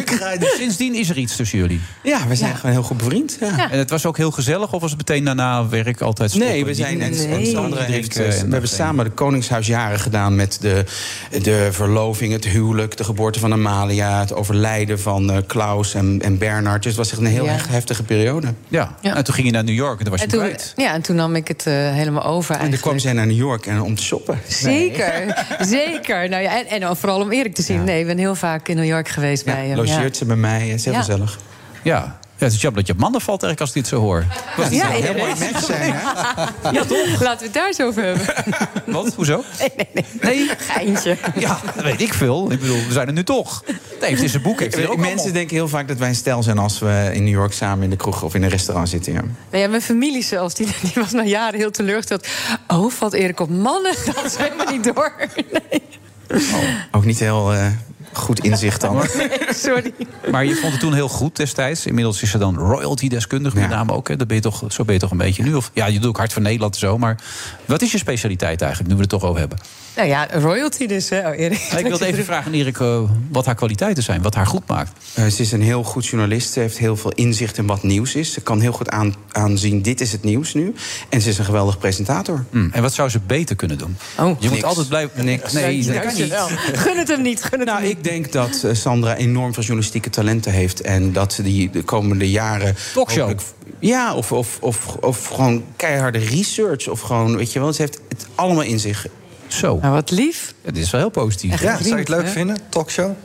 Ja, iedereen vindt dat leuk natuurlijk. Maar het is weinige gegeven. En daar moet je ook reëel in zijn. Maar je zou het wel willen dus? Nou, ik ga niet nee zeggen. Nee, tuurlijk. Dat zou... Heb je er een aanbieding? er zijn bijna geen talkshows in Nederland. Dus dat is een tekort. Is er een tekort aan talkshows? Een mooi, mooi researchprogramma is natuurlijk ook echt geweldig, lijkt mij. Absoluut, absoluut. Ja. ik ben ook wel, ik, daar hou ik ook heel erg van. Ja, de onderste steen Helemaal boven. induiken, ja. Ja. Maar dan weet ik nog steeds niet waarom je hier naartoe kwam. Je kwam toch niet alleen voor hem? Nee, Dus nou ik ja, ga er vandoor. eh, ja. Er zal toch iets een reden zijn geweest waarom ze zeiden... kom even langs. De Invictus Games, Ja, toch? de Invictus Games eh, in, eh, onze, in mijn eigen Haagse stadje. Ja, Ja. ook wel bekend. Is natuurlijk Prins Harry al, loopt daar al de hele week rond. De eerste dagen met Meghan. En nou was hij vandaag met de koning op stap. Willem-Alexander waren ze samen bij de finale van het rolstoelbasketbal. En vanavond ook bij die sluitingsceremonie is de koning ook aanwezig. Dus ja, dat is maar toch kom je wel dan nog heel een leuk. beetje in de buurt? Spreek je ze dan een keer? Of mag je alleen maar op afstand Nee, je, bent toch wel op afstand. Maar het viel wel mee. Hè. De eerste dag was het een grote afstand. Later werd het, eh, die afstand steeds kleiner. Hij was heel ontspannen. Het liep ook echt letterlijk als een zonnetje. eh, en ik, ik zag dat hij er ook echt heel veel zin in had. En hij is, gisteravond is hij echt de kroeg ingedoken op eh Noordeinde. Ze logeren in het Hilton in Den Haag. En op het Noordeinde is hij een Ierse pub ingedoken. En had hij allemaal vrienden laten overkomen. Uit zijn high school tijd. uit Londen. Allemaal stelletjes. En dan zaten ze met z'n in, die, eh, in Ocasies op het Noordeinde. Maar en ik ken die vroeger met die jongens spraken ze alles af. Dat hebben ze nu niet Ja, gedaan. hebben ze niet aan. gedaan. Ze hebben nu, die keurig, die- die eh, was Ja, wilde, hè? ja, Dat ja. ja. Keurig een tafel hadden Ja. ze van tevoren gereserveerd. De hele boel was Stoelen vlogen niet door de kamer daar. Nee, nee, nee. Het was heel keurig. Ze zaten in de serre buiten. En ze hebben daar gewoon vooral...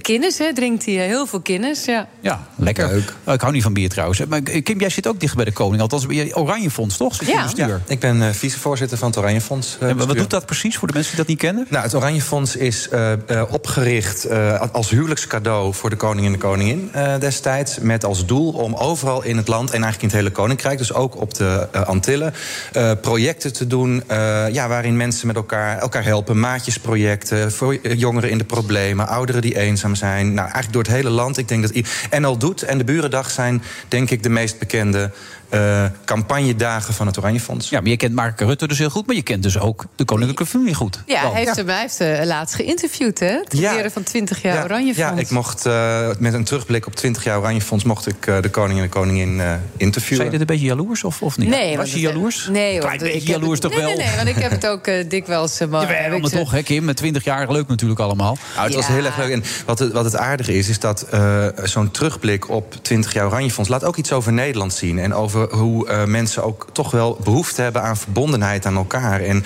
ja, dat er ook heel veel eenzame mensen zijn. En dat, dat, ja, dat, dat raakt hen beiden heel erg. Dat merken we ook bij ieder bezoek dat ze afbrengen voor het oranje. eh, En, dat ze brengen. en woensdag sta ik natuurlijk weer tegenover ze bij Koningsdag. En dan mag ik ook weer eh, ja, mag je de koning, koningin en de prinsessen weer eh, wat Maar goede vragen stellen. Ja. Dan zit je dan een dagen van tevoren op papiertjes? Nee, ik moet er nog helemaal over nadenken. Dat laat ik meestal een beetje zo de dagen... Maar wat zou je nou echt graag willen vragen op dit moment dan? Wat is iets wat speelt op dit moment? Ja, er speelt natuurlijk van alles. eh, weet je, je, natuurlijk Oekraïne alleen al. En, eh, er Hoe gaat het mensen die ze opgenomen hebben? Gaan ze vaak langs daar ook? Niet? bijvoorbeeld, ik, Ja? vraag, ik vraag me af of ze dan al, of ze al langs zijn. Nou, ze moeten nog komen deze week. We weten niet exact of ze er al Oh. zitten, maar ze zullen deze week komen. En eh, daar wil ik natuurlijk iets over vragen. En nou ja, er zijn nog zoveel dingen die je wil weten. Ja. Maar jullie kennen ze beter. Is, is het voor de bühne of is het oprecht, deze actie? Nee, nou, ik kan alleen maar spreken voor hoe ik het ervaar. Eh, en dat is dat, dat het echt allemaal oprecht is. Dat ze oprecht geïnteresseerd zijn in mensen. En, En bezorgd, denk ik ook Ja, vooral. dat, dat Ja. zeker. Ja. Ja, want wij hebben natuurlijk in ons programma nog wel eens wat filmpjes van Willem-Alexander. Ja. Ik weet niet of je wel eens kijkt. Zeker. Er komt een bepaald beeld uit naar voren waar, waar wij nogal hard om moeten lachen. Maar is dat een beetje misplaatst, vind jij, het beeld wat wij schetsen van onze koning? Eh, Van een man die niet moeilijk, makkelijk, makkelijk uit zijn woorden komt, nogal onhandig is. nou, eh, dat hangt heel erg vanaf wanneer je in de hem- materie zit. Ik volg ze natuurlijk al eh, ruim twintig jaar. En dan zie je dat hij juist ook een hele goede spreker Ja. kan zijn. En juist heel erg eh, makkelijk speeches uit zijn mouw kan schudden. Maar het is vaak wanneer er heel veel pers bij is, wanneer er heel veel druk op zit. Dan is hij wat, eh, ja, soms wat moeilijker komt hij uit zijn woorden. Maar juist als het wat spontaner is, ja, dan is hij eigenlijk heel grappig. Is hij heel erg op zijn gemak. Hij kan andere mensen heel goed op hun gemak ste- stellen. En dan kan hij zo de te leukste knikken de hele tijd. eh, Dat, dat Ja. zien wij te weinig, Kim. Ja, nee, zeker. Ik, ik, de ervaringen die ik bij die werkbezoeken heb, is dat eh, ontzettend goed voorbereid. Weet precies wat er speelt. eh, en ook heel toegankelijk in gesprekken met, eh, met de mensen waar eh, beide overigens, maar waar ook de koning mee in gesprek is. Absoluut. Maar ervaren ze het als een last zo nu dan ook? Tuurlijk. Het koningschap, ja? Dat is het toch ook? Ja. Ja, je moet er niet aan Nou ja, denken. je kan het natuurlijk ook eigenlijk niet snel goed doen. Hè? Ja. Nee. Het, is, het is altijd kritiek. Hè? Het gaat altijd over de kosten. Het is altijd dezelfde. En het kan, het kan ook oprecht zijn. Maar uiteindelijk is het, ligt het dan natuurlijk wel bij de regering om daar iets aan te doen. Want je, ja, je hebt die monarchie, dan kost het geld. Wil je dat veranderen, dan moet je dat als regering ook veranderen. Dat Is het belangrijk voor Nederland, de monarchie en het koningshuis? Ja, kijk, het Koningshuis heeft voor Nederland natuurlijk een enorm belangrijke functie. Eh, eh, uitstraling, de deuren gaan open, economisch, eh, maar ook cultureel. Het is verbondenheid. Nou, volgende, volgende week, nou, dan eh, ziet het er hier allemaal oranje uit. En dat geeft een gevoel van verbondenheid. Ja, de vraag is of je dat met een president ook zou hebben. Eh, Nee, maar wij, dat nee, denk ik niet. Want die verandert steeds Nee, ja, el- elke ja. vier jaar. Ze- En ja, nu zie je toch ook straks weer in Maastricht. Het wordt natuurlijk één groot Ja. feest. Eindelijk weer een echte Koningsdag. Hè, na twee jaar aanmodderen met, vanwege corona. Wij hebben eh, een paar jaar geleden onderzoek gedaan naar wat Nederlanders het meest verbindend vinden met elkaar. En dan staat Koningsdag, eh, maar ook het Koningshuis staat in de, in de top drie eigenlijk iedere keer als we dat meten. Ja, naast een dag als eh, eh, 4 mei bijvoorbeeld. Dat vinden mensen ook heel belangrijk in onderlinge verbondenheid. En ze maken fouten, laten we wel zijn. Dat doen ze Ja, zeker. dan zeggen ze heel vaak, sorry, ze. Ja. Sorry, ja. Ja. En, en terecht ook, want ze, maken, ze doen natuurlijk ook domme dingen soms. En, eh, maar ja, ik denk nog steeds dat ze een functie hebben. En op het moment dat iedereen vindt dat het niet meer is... ja, dan zal de monarchie ook wel een keer verdwijnen. Nou ja, maar dat ik denk de niet dat wij het nog mee We gaan naar een netwerksamenleving met een nieuwe verdeling van macht en zeggenschap. Past daar een koningshuis in? Wat jij in het boek zegt Nou ja, een nou, dat is, kijk, dus mensen hebben steeds meer eigen mogelijkheden om ja, hun- leven in te richten, informatie overal vandaan te halen. En we doen dus steeds meer individueel en zelf. Tegelijkertijd hebben we ontzettend behoefte aan iets van gemeenschapszin en bij elkaar horen. Het koningschap, ja, dat is natuurlijk iets van. Ja, dat, dat, zou- je zou het nu zeg maar niet bedenken. Nee. Eh, maar we hebben het meegenomen uit. Ja, en we hebben het meegenomen uit het verleden. Maar het biedt heel veel Nederlanders een, een, gevoel van verbondenheid. En ik denk dus dat het wel kan. Ja. Oké, ga je het missen, directeurschap? Ja, ik ga onze medewerkers ook echt heel erg missen. Daar zie ik het meest tegen op. Ik, ik, eh, ik zie op tegen mijn afscheid en te moeten zeggen tegen onze medewerkers... nou, dat was hem dan, Eh, morgen ben ik er niet meer. Maar het hoort erbij. Nou, tip je iemand die het zou over kunnen nemen? Heb je iemand in je hoofd? Eh, de procedure is volgens mij bijna afgerond. Ik weet niet wie het wordt, maar ik denk dat het binnenkort wel bekend wordt. Oh, dat kan elk ogenblik gaan gebeuren. Nou, elk ogenblik weet ik niet, maar ik hoop eigenlijk wel dat het eh, zo richting juni... als ik afscheid neem, dat het bekend is. Oké. En dan even kijken wat je gaat doen, hè? Dan kijken wat ik ga doen. Ik hoop dat ik je toch een klein beetje inspiratie heb gegeven. Ja, dat, dat, doe je altijd. Dus eh, ik ga, dat je nu ik toch ga over het leiderschap van de PvdA wil na gaan denken. Hè? Je- je- de- de- de- het land roept je eigenlijk. Daar komt het een beetje op neer. Nou, ik, ik ga geïnspireerd naar huis, eh Ja. Maar goed dat je er was, hartstikke leuk. Dankjewel. Ga jij nog naar het presentatorendiner eigenlijk binnenkort? eh? Zeker, zie ik je daar? Nee, je kan niet, je moet werken. Meen je niet? Nee, Kun je daarna toch komen? Je hebt toch een... 2 eh, juni. Hé, Nee, ja. het is tot 11 uur is het. Ja, maar je ben je toch wel klaar? Kom, dat, dat red je net. ben ik klaar. Dat red je net. Denk je dat? Ja, Ja. dan kan ik een kwartiertje langskomen. Ja, dat gaat echt wel uitlopen. Is kaart Nee, oké of niet? Ja, dat ga ik voor jou regelen. Hierbij. Nou, dan ga ik nog even over Wat nadenken. flesjes drank erbij, leuk, dan wordt het wel echt wel twee uur. Ja, regel je een taxi? Oké, doei. Oké. doei. Ik geef je wel een gooi. Goed dat je er was, Sandra. Neem aan dat je nog even met eh, je goede vriend doorgaat, of niet? Zeker, Erik. Ja. Ja. Ja, die heeft er zin in. Dat wordt gezellig. Dat wordt gezellig. Toch lullig voor jou dus inderdaad. Dat is een goede partner geweest, maar het is niet anders. Oké, tot snel weer. Volgende week zijn we er weer. Tot dan.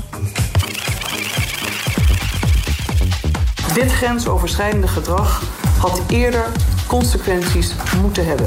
De realiteit leert ons dat eh, Rusland juist deze week een nieuw offensief is gestart. Wij denken dat, eh, dat we misschien eens moeten kijken naar een sectorale benadering.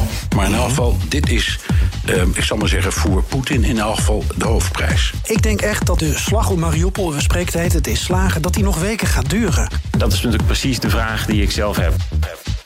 Iedereen we- weet wat de ultieme sanctie zou zijn.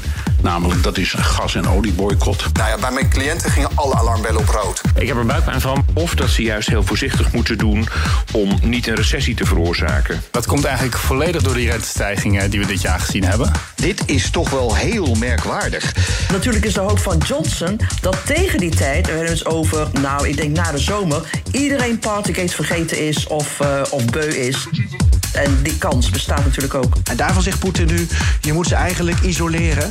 En misschien wel, ja, zei hij niet letterlijk, maar, maar gaan uitroken of blokkeren. En dat eh, is waarschijnlijk ook de reden dat ze natuurlijk nu eh, toch een strategie verschuiven richting eh, eh, de focus alleen op, eh, op de Donbass. Maar ja, als je dus nu de enorm hoge inflatie hebt, ja, dan kan je ook eh, flinke huurverhogingen verwachten. Dit grensoverschrijdende gedrag had eerder consequenties moeten hebben. En als je dan kijkt, ja, dan zie je direct eigenlijk dat dat min of meer parallel loopt aan die gestegen inflatie. Ik heb er buikpijn van. Goedemiddag en toedeledokie. En daarna kan iedereen voor twee weken met vakantie. De Friday Move wordt mede mogelijk gemaakt door Europarks en TUI. Live happy. Bij BNR ben je altijd als eerste op de hoogte van het laatste nieuws. Luister dagelijks live via internet. Bas van Werven. En heel langzaam komt de zon op rond dit tijdstip. Je krijgt inzicht in de dag die komt op BNR, het Binnenhof in Nederland en de rest van de wereld. De Ochtendspits. Voor de beste start van je werkdag. Blijf scherp en mis niets.